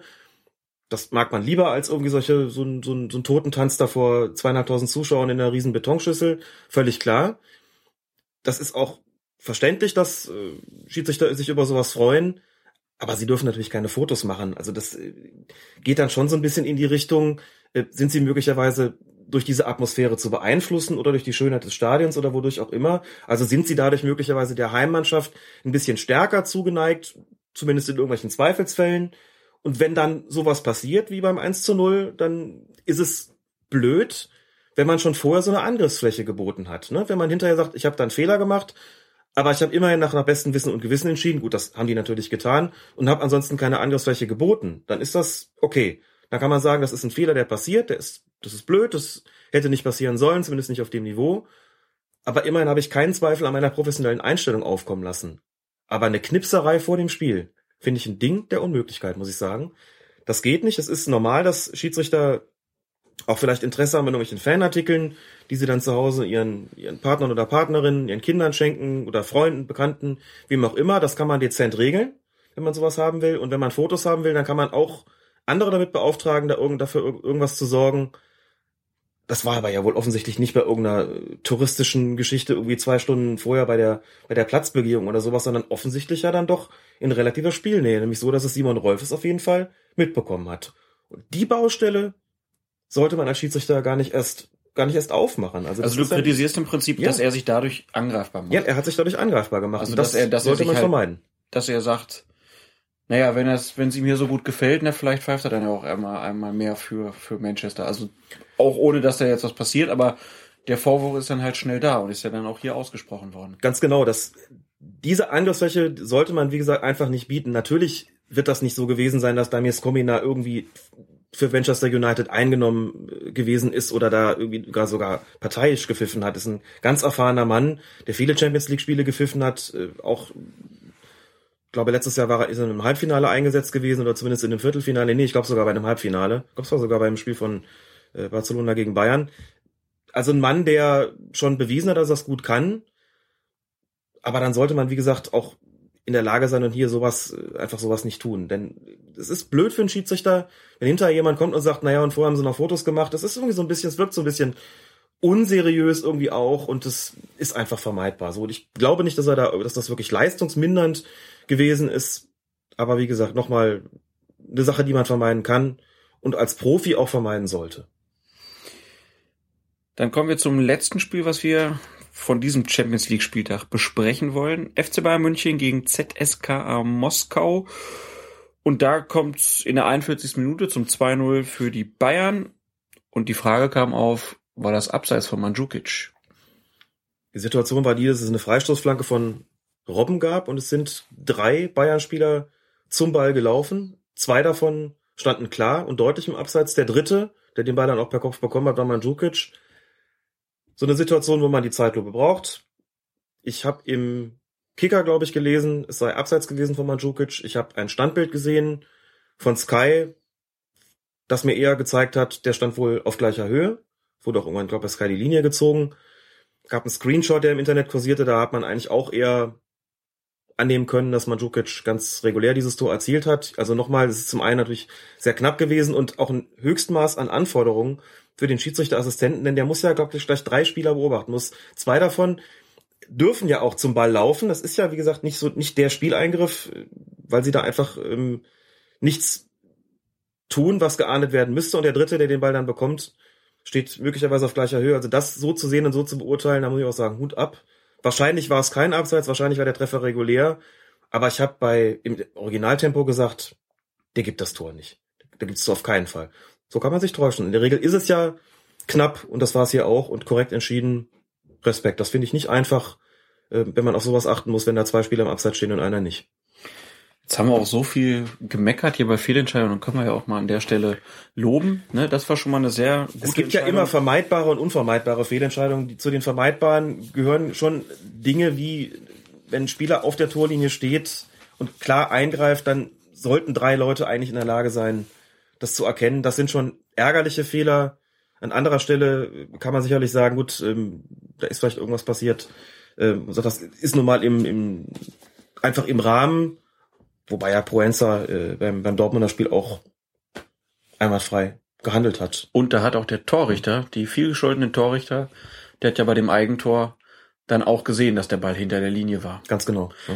Und genauso haben wir vorhin bei der Bundesliga vergessen drüber zu sprechen, dass du Tobias Stielers Auftritt bei Bayern gegen Hannover als persönlich sehr gut empfunden hast. Ich finde es natürlich ein Skandal. Hat eure Niederlage aber nicht verschuldet, muss man sagen. Also, Leider nicht. Es ist eine Ansetzung. Bayern gegen Hannover. Kriegt auch nicht jeder Schiedsrichter Stieler, der jetzt, wie gesagt, auch auf der FIFA-Liste steht. Das war das Spitzenspiel. War das Spitzenspiel, genau. Ne? Ähm, Tobias Stieler, der ja auf der FIFA-Liste jetzt auch steht, wird jetzt offensichtlich an höhere Aufgaben rangeführt. Ich fand, er hat das gut gemacht. Er hat ja vor kurzem erst dieses eben sehr schwierige Spiel zwischen Hoffenheim und Freiburg gehabt, wo er ziemlich aufgeräumt hat, wie das so in Schiedsrichterkreisen äh, genannt wird. Das Spiel war sozusagen ja gerade mal verdaut, da kriegt er schon Bayern gegen Hannover und hat es sehr gut geschafft, fand ich, sich da Respekt zu verschaffen. Ich glaube, dreimal gelb gegen Bayern, dreimal sehr konsequent und da hat er auch Duftmarken gesetzt und mit Sicherheit ist das kein Spiel gewesen, wo man gesagt, na ja, da ist wieder irgend so ein junger Schiele, der die Bayern pfeift und der da gerade bei den Prominenten Gnade vor Recht ergehen lässt. Also bei dem hat jeder Bayern-Spieler auch gemerkt, der pfeift das, was er sieht, der behandelt wirklich alle gleichermaßen korrekt, hat eine gute Linie gehabt. In diesem Spiel fand ich, hat prima laufen lassen, 1A Leistung. Äh, dem kann man mit Sicherheit nicht den Vorwurf machen, dass er da irgendwelche Bayern bevorzugt hat. Nur komisch, dass er die Bayern diesen komischen Trikots hat spielen lassen und Hosen. Für modische Verbrechen kann er ja nichts. Nee, aber jetzt kann man wenigstens wieder singen, zieht den Bayern die Lederhosen aus. Du hast aber dann noch dazu hier in unserem Ablauf geschrieben, ebenfalls stark, Dennis Eitekin bei Hertha gegen Stuttgart. Habe ich Freitagabend gesehen, das Spiel, fand das wieder sehr wohltuend. Ich mag ja auch seine Körpersprache sehr, sehr gerne. Auch in dem Spiel wieder, Weitekind ist ja bei vielen Fußballfans umstritten, die ihn nicht mögen, weil sie äh, vielleicht seine Frisur nicht leiden können oder so. Nein, also die seine Art und Weise vielleicht nicht so schätzen. Äh, ich sehe es anders und fand auch, dass er es am Freitagabend da gezeigt hat, sehr, sehr wohltuend, energisch und konsequent, aber trotzdem zurückhaltend. Und wie gesagt, die ganze Gestik gefällt mir einfach sehr gut, aber das ist sicher auch eine Frage des Geschmacks. Dann haben wir jetzt auch genug gelobt und kommen zu euren Fragen. ein Beschiss, du. Wir wirst doch alles gemacht hier, du. In der letzten Folge haben wir ja über den Torwartwechsel beim Elfmeterschießen gesprochen und Mimü meldete sich daraufhin in den Kommentaren und schrieb, man könnte also kurz vor dem Ende der Verlängerung einen weiteren Torwart als Feldspieler einwechseln und hätte dann im Elfmeterschießen zwei gelernte Keeper zur Verfügung, die sich dann vor dem jeweiligen Elfmeter beratschlagen, wer von beiden den jetzt parieren soll. Er hat dann noch ein Beispiel aufgeschrieben, Champions League Finale 2012, 120. Minute, Wechsel, Butt für, sagen wir, Robben. Und dann diskutieren die vor jedem Schützen, schau, da kommt der Matamanu, übernimm du den mal, wenn später der Drogba kommt und den kümmert der Jörg sich dann. Also einfach grandios und macht die Sache für den jeweiligen Schützen bestimmt nicht einfacher, schreibt er. Also ist das denkbar? Das ist denkbar, das ist vom Regelwerk auch so gedeckt. Wir hatten beim letzten Mal ja besprochen, hatten gesagt, man darf im Elfmeterschießen vor jedem Schuss den Torwart wechseln innerhalb der Mannschaft. Also man könnte permanent zwischen dem Feldspieler und dem Torwart hin und her wechseln. Dementsprechend ist es natürlich auch möglich, einen Torwart für einen Feldspieler einzuwechseln kurz vor Schluss, der sich dann mit dem mit der Nummer eins die ganze Zeit abwechselt. Wenn man sagt, man hat zwei ähm, Experten für Elfmeter oder möchte den Gegner damit irgendwie verunsichern, ist immer so ein bisschen die Frage, ob man nicht damit auch die eigene Mannschaft verunsichert. Es wird wohl Gründe geben, warum es noch niemand angewendet hat, aber möglich wäre es. Und wir hatten so ein bisschen die Diskussion in der Kommentarspalte und haben gesagt, eigentlich wäre es schon großartig, wenn das mal jemand versuchen würde. Also gerade bei Jörg Butt wäre es ja schon Ja. sehr interessant geworden, Mhm. weil er ist ein sehr guter Schütze. Genau. Weiß, und er hat auch zum, hat der Elfmeter gehalten? Er hat auch Elfmeter gehalten. War auch durchaus auf der Linie ein guter Keeper beim Elfmeterschießen. Nicht Aber- so ein, nicht so ein wirklicher Elfmetertöter, wie man so sagt, aber auch kein schlechter. Aber wie würde man dann, also die Torhüter verlassen ja dann das Tor und gehen so Richtung Eckfahne. Mhm. Würden die dann da zu zweit rumstehen, wenn die anderen dran sind? Nee, das ginge nicht. Das sind wir auch gefragt worden. Ich habe auch mal versucht, das nachzuschauen in den Regeln oder Anweisungen, nirgendwo was gefunden. Also beide Torhüter warten ja mal an der, oder der jeweils nicht beteiligte Torhüter wartet ja an der Strafraumgrenze. Wenn die sich abwechseln, dürfte da nur einer stehen. Also entweder müsste der, der gerade in der Kiste stand, äh, dann da stehen oder der, der gerade, der dann als nächster kommt. Das müsste man mit dem Schiedsrichter wahrscheinlich so besprechen. Aber zu zweit dürften die da sicherlich nicht stehen. Dann wären sie ja eine Überzahl gegenüber dem gegnerischen Torwart. Also das wäre schon, das wäre schon gut. Wäre auf jeden Fall ein man- spannendes Experiment. Ja, Ja. wenn man das mal so sehen würde. Mal gucken, vielleicht kommt's ja. Dann gab's eine Twitter-Frage von Mickey Rust. Ist die Länge der Halbzeitpause eigentlich vorgeschrieben? Er fragt das, weil die ja immer trotz Nachspielzeit in der Halbzeit eisern um 16.30 Uhr wieder anfangen. Also die Länge der Halbzeitpause beträgt in aller Regel eine Viertelstunde und geändert werden kann das Ganze eigentlich nur mit der Zustimmung des Schiedsrichters. Ähm, jetzt gibt's natürlich, Des Schiedsrichters. Die Mannschaften haben keinen Einfluss. Man kann nicht sagen, ich brauche 15 Minuten Pause. man kann durchaus sagen, ich brauche 15 Minuten Pause. Also die Verkürzung ist eigentlich nur mit Zustimmung des Schiedsrichters äh, möglich und der Schiedsrichter wird ihnen normalerweise die Viertelstunde auch gewähren. Wenn beide Mannschaften sagen, Schiri, wir würden das gerne abkürzen, beide nach 10 Minuten weitermachen, dann kann der Schiedsrichter sagen, er muss es nicht, aber er kann sagen, ist gut, spielen wir nach 10 Minuten weiter. Was nicht geht, ist, sie zu verlängern. Also Viertelstunde ist schon so die, die Höchstdauer eigentlich. Und dass die pünktlich wieder anfangen, wird sicherlich auch mit dem Fernsehen zu tun haben. Dass die alle wieder gleichermaßen auf Sendung gehen, dass dann darauf geachtet wird, dass das eben entsprechend umgesetzt wird. Da wird dann vielleicht im einen oder anderen Fall auch mal die Halbzeitpause verkürzt. Dann noch eine Frage von Clemens. Meine Frage bezieht sich auf das Stellungsspiel des Schiedsrichters bei der letzten Europameisterschaft.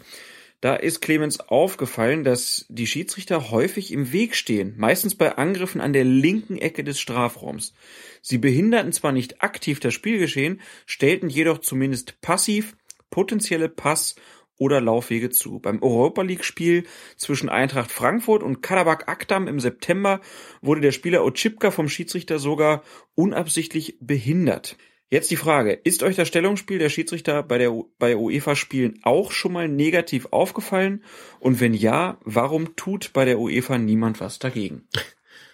Ist mir so ehrlich gesagt nicht aufgefallen. Zunächst mal muss man dazu sagen, dass äh, sich das am linken Strafraumeck, äh, wie auch in diesem, diesem Beispiel, das wir auch verlinken werden, von ihm beschrieben, dass das gerade da vielleicht mal zur Behinderung kommt, liegt einfach daran, dass der Schiedsrichter ja die sogenannte flexible Diagonale läuft. Das heißt, in der Regel sich so bewegt, dass er von den Assistenten abgewandt ist. Sonst würden die sich da ja irgendwo knubbeln, beziehungsweise würden beide den, denselben Raum überwachen, während ein anderer komplett unbeobachtet bliebe. Deswegen ist es logisch, dass die gerade da zu stehen haben und dass da die Wahrscheinlichkeit, dass es zu Konflikten kommt, auch größer ist als auf der anderen Seite, wo ja nur der Assistent steht, aber normalerweise nicht der Schiedsrichter. Jetzt muss man dazu sagen, äh, das kann schon mal sein, dass ähm, ein Schiedsrichter im Weg steht, gerade bei dieser Beispielszene, die er da ähm, angegeben hat, bei diesem Spiel von Eintracht Frankfurt, ist es so, dass man merkt, der Schiedsrichter weiß nicht so recht, wie spielen die jetzt eigentlich da und dann kann es passieren, äh, dass man sich da mal für den falschen Laufweg entscheidet. Das kommt auch bei Schiedsrichtern vor, genauso wie bei Spielern. Mir ist es ehrlich gesagt nicht aufgefallen, dass das gravierende, ähm, dass es gravierende Mängel gäbe, also dass sie signifikant häufig im Weg stehen würden, dass das irgendeiner Intervention seitens der UEFA bedürfte. Es sollte aber auf jeden Fall auch ein Plädoyer dafür sein, dass auch die Schiedsrichter sich mit solchen taktischen Dingen auseinandersetzen. Also sie haben im Großen und Ganzen ja ihre, ihre Linie, wie gesagt, diese flexible Diagonale, die sie verfolgen sollen. Aber der Fußball hat sich verändert. Es sind heute, gibt es schon andere Pass- und Laufwege als früher. Und es schadet bestimmt nicht, als professioneller Schiedsrichter sich auch damit so ein bisschen zu beschäftigen, mal zu gucken, bei den einzelnen Vereinen, wie bewegen die sich denn so in der Offensive? Sind die eher rechtslastig oder eher linkslastig? Was bedeutet das für mich? Und meine Laufwege, gibt's da vielleicht irgendwie eine besonders äh, große Neigung von Spielern nach innen zu ziehen, nach außen zu ziehen? Muss ich mich dementsprechend anpassen, verhalten, um nicht im Weg zu stehen? Und Pierluigi Collina hat in seinem Buch mal geschrieben, dass er sich äh, auf solche Sachen auch vorbereitet, dass er sich Spieler anguckt, um zu sehen, wie verhalten sich die Verteidiger in entsprechenden Situationen, wie verhalten sich die Angreifer, welche Verteidiger neigen besonders stark ähm, zu so einer Pärchenbildung mit irgendwelchen Stürmern, aber auch spielt die Mannschaft eher offensiv, eher defensiv, eher kämpferisch, eher spielerisch und so weiter und so fort. Sagt also, es schadet nicht, sich entsprechend darauf vorzubereiten, wenn man Videomaterial zur Verfügung hat. Und es ist bestimmt auch möglich, auf diese Art und Weise seine eigenen Laufwege als Schiedsrichter zu optimieren, auf dass man noch weniger hinderlich ist, als es ohnehin der Fall sein sollte. Gleichzeitig muss natürlich immer im Vordergrund stehen, dass ich mich so positioniere, dass ich quasi das Geschehen zwischen, ähm, zwischen mir und meinen Assistenten habe. Ne? Das ist auf jeden Fall die Bedingung. Also interessiert es auch Schiedsrichter, ob Vereine Ja, mit Doppelsechs und falscher Neun spielen. exakt. Dann hast du noch eine ziemlich intensive Diskussion bei, in den Kommentaren mit ähm, den Usern Mimü und Kastenmeier gehabt. Also ich glaube, es waren dann 50 Kommentare unter dem letzten Podcast. Könnt ihr auf fokusfußball.de ja vielleicht nochmal nachlesen, wenn ihr ein bisschen Zeit habt. Da ging es um die Änderung beim Abseits. Kannst du die Diskussion vielleicht so ein bisschen zusammenfassen, um den Leuten ein bisschen Lust daran zu machen, das zu lesen? Das kann ich, denn ich habe aus der Diskussion mit Mime und Kastenmeier eine Menge gelernt, möchte mich sehr für den Input bedanken, der wirklich zielführend war. Wir haben ja nur diverse Male darüber gesprochen und auch festgestellt, da ist irgendwas seltsam kommuniziert worden. Möglicherweise äh, hat der DFB die Intention der FIFA da auch falsch verstanden. Und nach dieser Diskussion muss ich sagen, an einigen Punkten muss ich mich zumindest ein bisschen korrigieren. Nämlich an dem, dass äh, bei der Behauptung, dass der DFB die FIFA da falsch verstanden habe, das ist definitiv nicht der Fall. Inzwischen liegt Lehrmaterial von der FIFA vor und es liegen auch andere Ausführungen vor seitens der FIFA, die deutlich machen, der DFB hat das schon vollkommen richtig verstanden. Das Problem dabei ist, das zentrale Problem dabei ist die missverständliche Übersetzung des englischen Regeltextes. Im englischen Regeltext ist die Rede von deliberate play und deliberate save und im Deutschen ist daraus geworden absichtliches Spielen, also deliberate play und das Schlimmste ist die absichtliche Abwehraktion. Das wird, ist die Übersetzung von deliberate save. Das ist, was das ganze Chaos so richtig äh, zum Aufblühen gebracht hat. Und Mimi und Kastenmeier haben sich da so reingegroovt in die ganze Geschichte, dass sie letztlich ähm, mir gezeigt haben, was, worum es eigentlich im Kern geht. Also wir hatten das schon, im, wir hatten das schon im Großen und Ganzen richtig erfasst, aber es sind, glaube ich, noch ein paar Klarstellungen nötig, die jetzt nach der Diskussion ähm, deutlich geworden sind. Das eine ist, wenn der Abwehrspieler, also wir reden jetzt hier über diese Geschichte mit dem absichtlichen Spielen des Balles und der absichtlichen Abwehraktion. Wenn der Abwehrspieler eine aktive Bewegung zum Ball macht und ihn dann berührt, dann ist es ein absichtliches Spielen des Balles und dann wäre ein Abseits aufgehoben. Also muss ich immer die Gedanken darüber machen, was ist denn mit dieser Absicht eigentlich gemeint? Das war ja so ein bisschen so, die machen da irgendwelche Sachen, kann man denen wirklich dann eine kontrollierte Spielen des Balles unterstellen? Darum geht es aber gar nicht so sehr. Es geht um den Begriff der Absicht. In diesem Zusammenhang, man kann sagen, wenn der einen Schritt auf den Ball zu macht und den berührt und der dann zu einem im Abseits stehenden Spieler kommt, dann wäre das Abseits quasi nicht wirksam. Eben weil der Ball absichtlich gespielt ist. Wenn der Ball aber auf den Abwehrspieler zukommt und von diesem berührt wird, dann wäre es kein absichtliches Spielen des Balles. Das Abseits wäre dann auch nicht aufgehoben. Das ist das, was mit Ablenken und Abprallen gemeint ist. ne? Also Abwehrspieler macht Schritt auf Ball zu, berührt ihn, kommt zum abseits stehenden Spieler, kein Abseits. Ball kommt zum Abwehrspieler, der da einfach nur steht und von dem abgeprallt, von dem Abprall zum im Abseits stehenden Spieler, dann wäre das Abseits nicht aufgehoben, dann wäre es Abseits. Damit ist schon mal nochmal klarer gestellt, was überhaupt mit Absicht gemeint ist. So, und jetzt kommen wir zu diesem Also kann man sagen, wenn der Ball, nein, wenn der, wenn der Abwehrspieler aktiv zum Ball Mhm. geht, dann ist es sozusagen nur ein passives Abseits.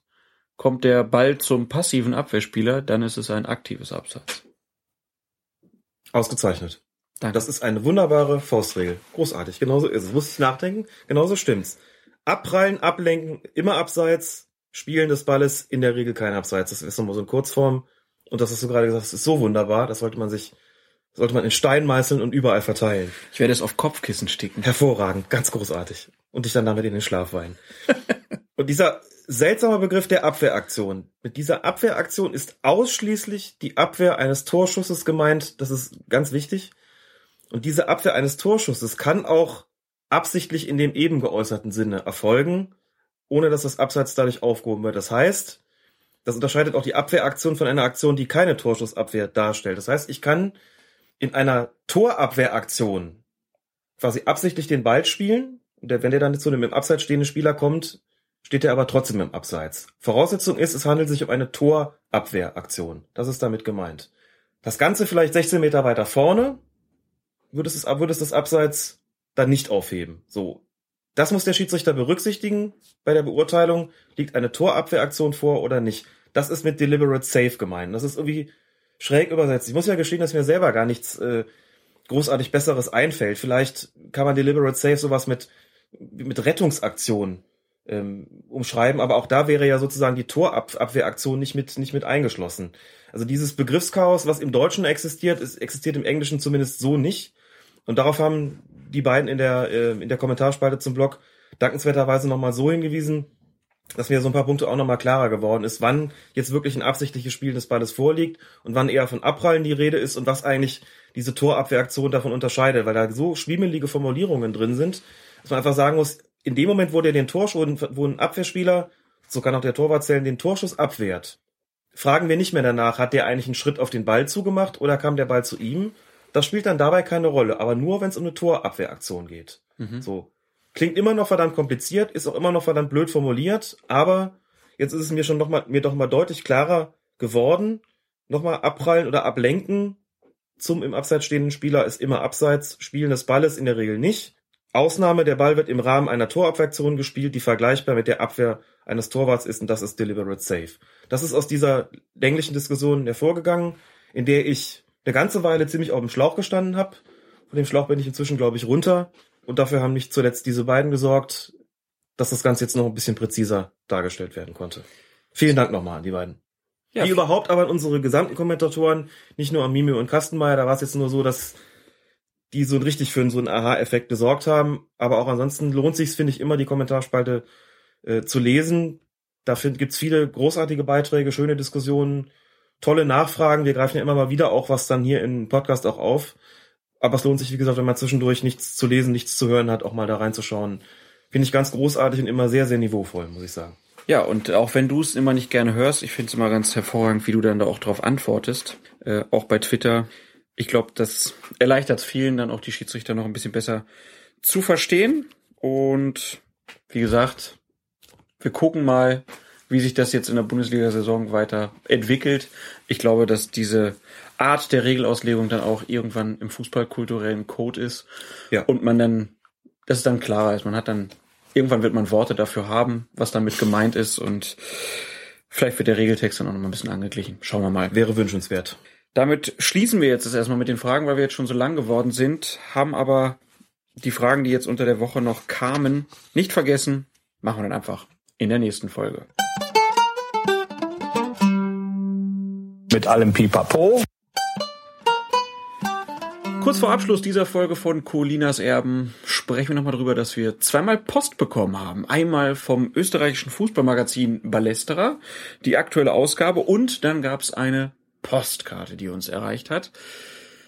Fangen wir mal mit dem Magazin von Ballesterer an. Diesmal der Schwerpunkt Schiedsrichter und auf dem Magazin prangt Pierluigi Colina mit weit aufgerissenen Augen scheint er einen Spieler lautstark zu ermahnen und im Heft gibt es dann verschiedene Berichte über Schiedsrichter. Es geht über das österreichische Schiedsrichterwesen. Es gibt ein Interview mit Baba Grafati zum Beispiel und ähm, eine junge österreichische Schiedsrichterin wird vorgestellt, auch noch verschiedene andere kleine Berichte. Wie hat's dir gefallen?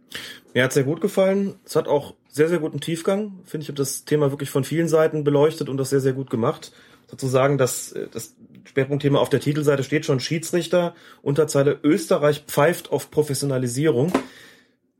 Der Schwerpunkttitel ist dann dementsprechend auch, woran krankt es denn im österreichischen Fußball? Warum ist das weniger professionell? Wie kommt es, dass es schon länger her ist, dass es wirklich österreichische Schiedsrichter auf internationaler Ebene gab, die auch bei Welt- und Europameisterschaften gepfiffen haben, die bedeutende Champions League-Spiele gepfiffen haben, etc. pp. Geht so in, stark in die Richtung, dass es halt so ein, so ein Wursteln geht, so ein Weiterwursteln ohne Konzept, das wird kritisiert. Es wird auch kritisiert, dass äh, verglichen beispielsweise mit dem, mit dem deutschen System, das in Österreich auch deshalb hinterherhing, weil es im Prinzip gar keine nennenswerte finanzielle Entlohnung für die Schiedsrichter gibt. Da wird jetzt gerade geprüft, offensichtlich, äh, wie weit man da sich an dem, an dem deutschen Modell orientieren soll und auch kann, also wie möglicherweise die Schiedsrichter da auch so zu entlohnen sind, dass sie davon leben können. Was man sonst unternehmen muss, um wieder die österreichischen Schiedsrichter im internationalen Fußball auf Vordermann zu bringen. Ein Bericht, der sich sehr, sehr lohnt. Gilt auch für das Interview mit Baba Grafati. Vieles von dem weiß man, wenn man äh, das Buch kennt, aber auch das hat sehr viel Tiefgang. Es ist sehr einfühlsam äh, geführt worden, wie ich finde, und ein sehr, sehr lohnendes äh, Heft. Ballesterer ist ohnehin ein sehr, sehr gutes Fußballmagazin. Dass die Ausgabe jetzt nochmal eine ist, die uns ganz besonders interessiert, liegt, glaube ich, nahe und muss wirklich sagen, ich kann mich nicht erinnern, schon mal in einer Zeitschrift einen Schwerpunkt mit diesem Thema so gut, umfassend und mit solchem Tiefgang äh, aufbereitet, äh, dass ich den schon mal so auf, aufbereitet gesehen habe großes Lob an Ballesterer. Vielen Dank auch, dass Sie uns das Heft zugeschickt haben, dass wir uns das genau anschauen konnten. Auf jeden Fall zur Lektüre empfohlen, werden wir auch verlinken. Man kann, glaube ich, auch die Einzelhefte bestellen. Möglicherweise bekommt man sie auch in Deutschland am Bahnhof oder am Kiosk. Ich glaube auch, in größeren Pressebuchhandlungen gibt's im Ballesterer jeden Monat und diese Ausgabe jetzt halt mit dem Schwerpunkt Schiedsrichter sich sehr. können Ja. wir als Colinas Erben wärmstens empfehlen. Genau. Und dann kommen wir zu der Postkarte. Die hat im Juni kam die, glaube ich, schon. Und wir sind irgendwie immer wieder drüber hinweggekommen, obwohl wir uns tierisch drüber gefreut haben, dass wir sie bekommen haben. Vorne drauf ist Kiel und dann steht auch hinten drauf schöne Grüße aus der Landeshauptstadt Kiel und dann steht da so schön Hallo Colinas Erben. Papsi hat mir eure Grüße vorgelesen, deswegen schreibe ich euch Grüße zurück. Ich bin Fan von eurem Podcast. Und die Pod Postkarte erreichte uns von den Wochenendrebellen. Den Blog von den beiden werden wir, oder geschrieben vom Papa, aber es handelt von den Geschichten von ihm und seinem Sohn, wie sie verschiedene Fußballstadien besuchen, sehr lesenswert. Und auf den Fahrten dorthin ähm, hört sich der jüngere Wochenendrebell scheinbar unsere Podcasts an und deswegen an dieser Stelle beste Grüße, egal wo ihr seid. Und wenn ihr mal in Köln seid, wir würden uns gerne mal treffen. Genau. Vielen Dank, hat uns sehr gefreut und auch sehr gerührt und ist eigentlich schon ziemlich dreist von uns, dass wir erst jetzt dazu kommen, uns zu bedanken. Ja, ist mir auch Irgendwas ist ja immer, ne? Ja, bisschen peinlich ist es mir, aber wie gesagt, wir haben uns wirklich sehr, sehr gefreut und schicken liebe Grüße zurück. Und damit sind wir dann auch schon wieder am Ende an unserer Folge. War jetzt auch lang genug. Das war jetzt auch lang genug, genau. Jetzt ist Feierabend. Aber hat wie immer Spaß gemacht, Alex. Vielen Dank für die vielen Erklärungen. Sehr gerne. Und wir schauen mal, wann wir es nächste Woche schaffen. Genau. Bis dahin. Macht's gut. Tschüss.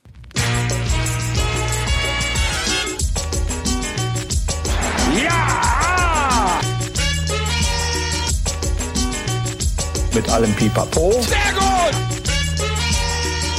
Der Ball? Auf ein, auf ein, auf ein.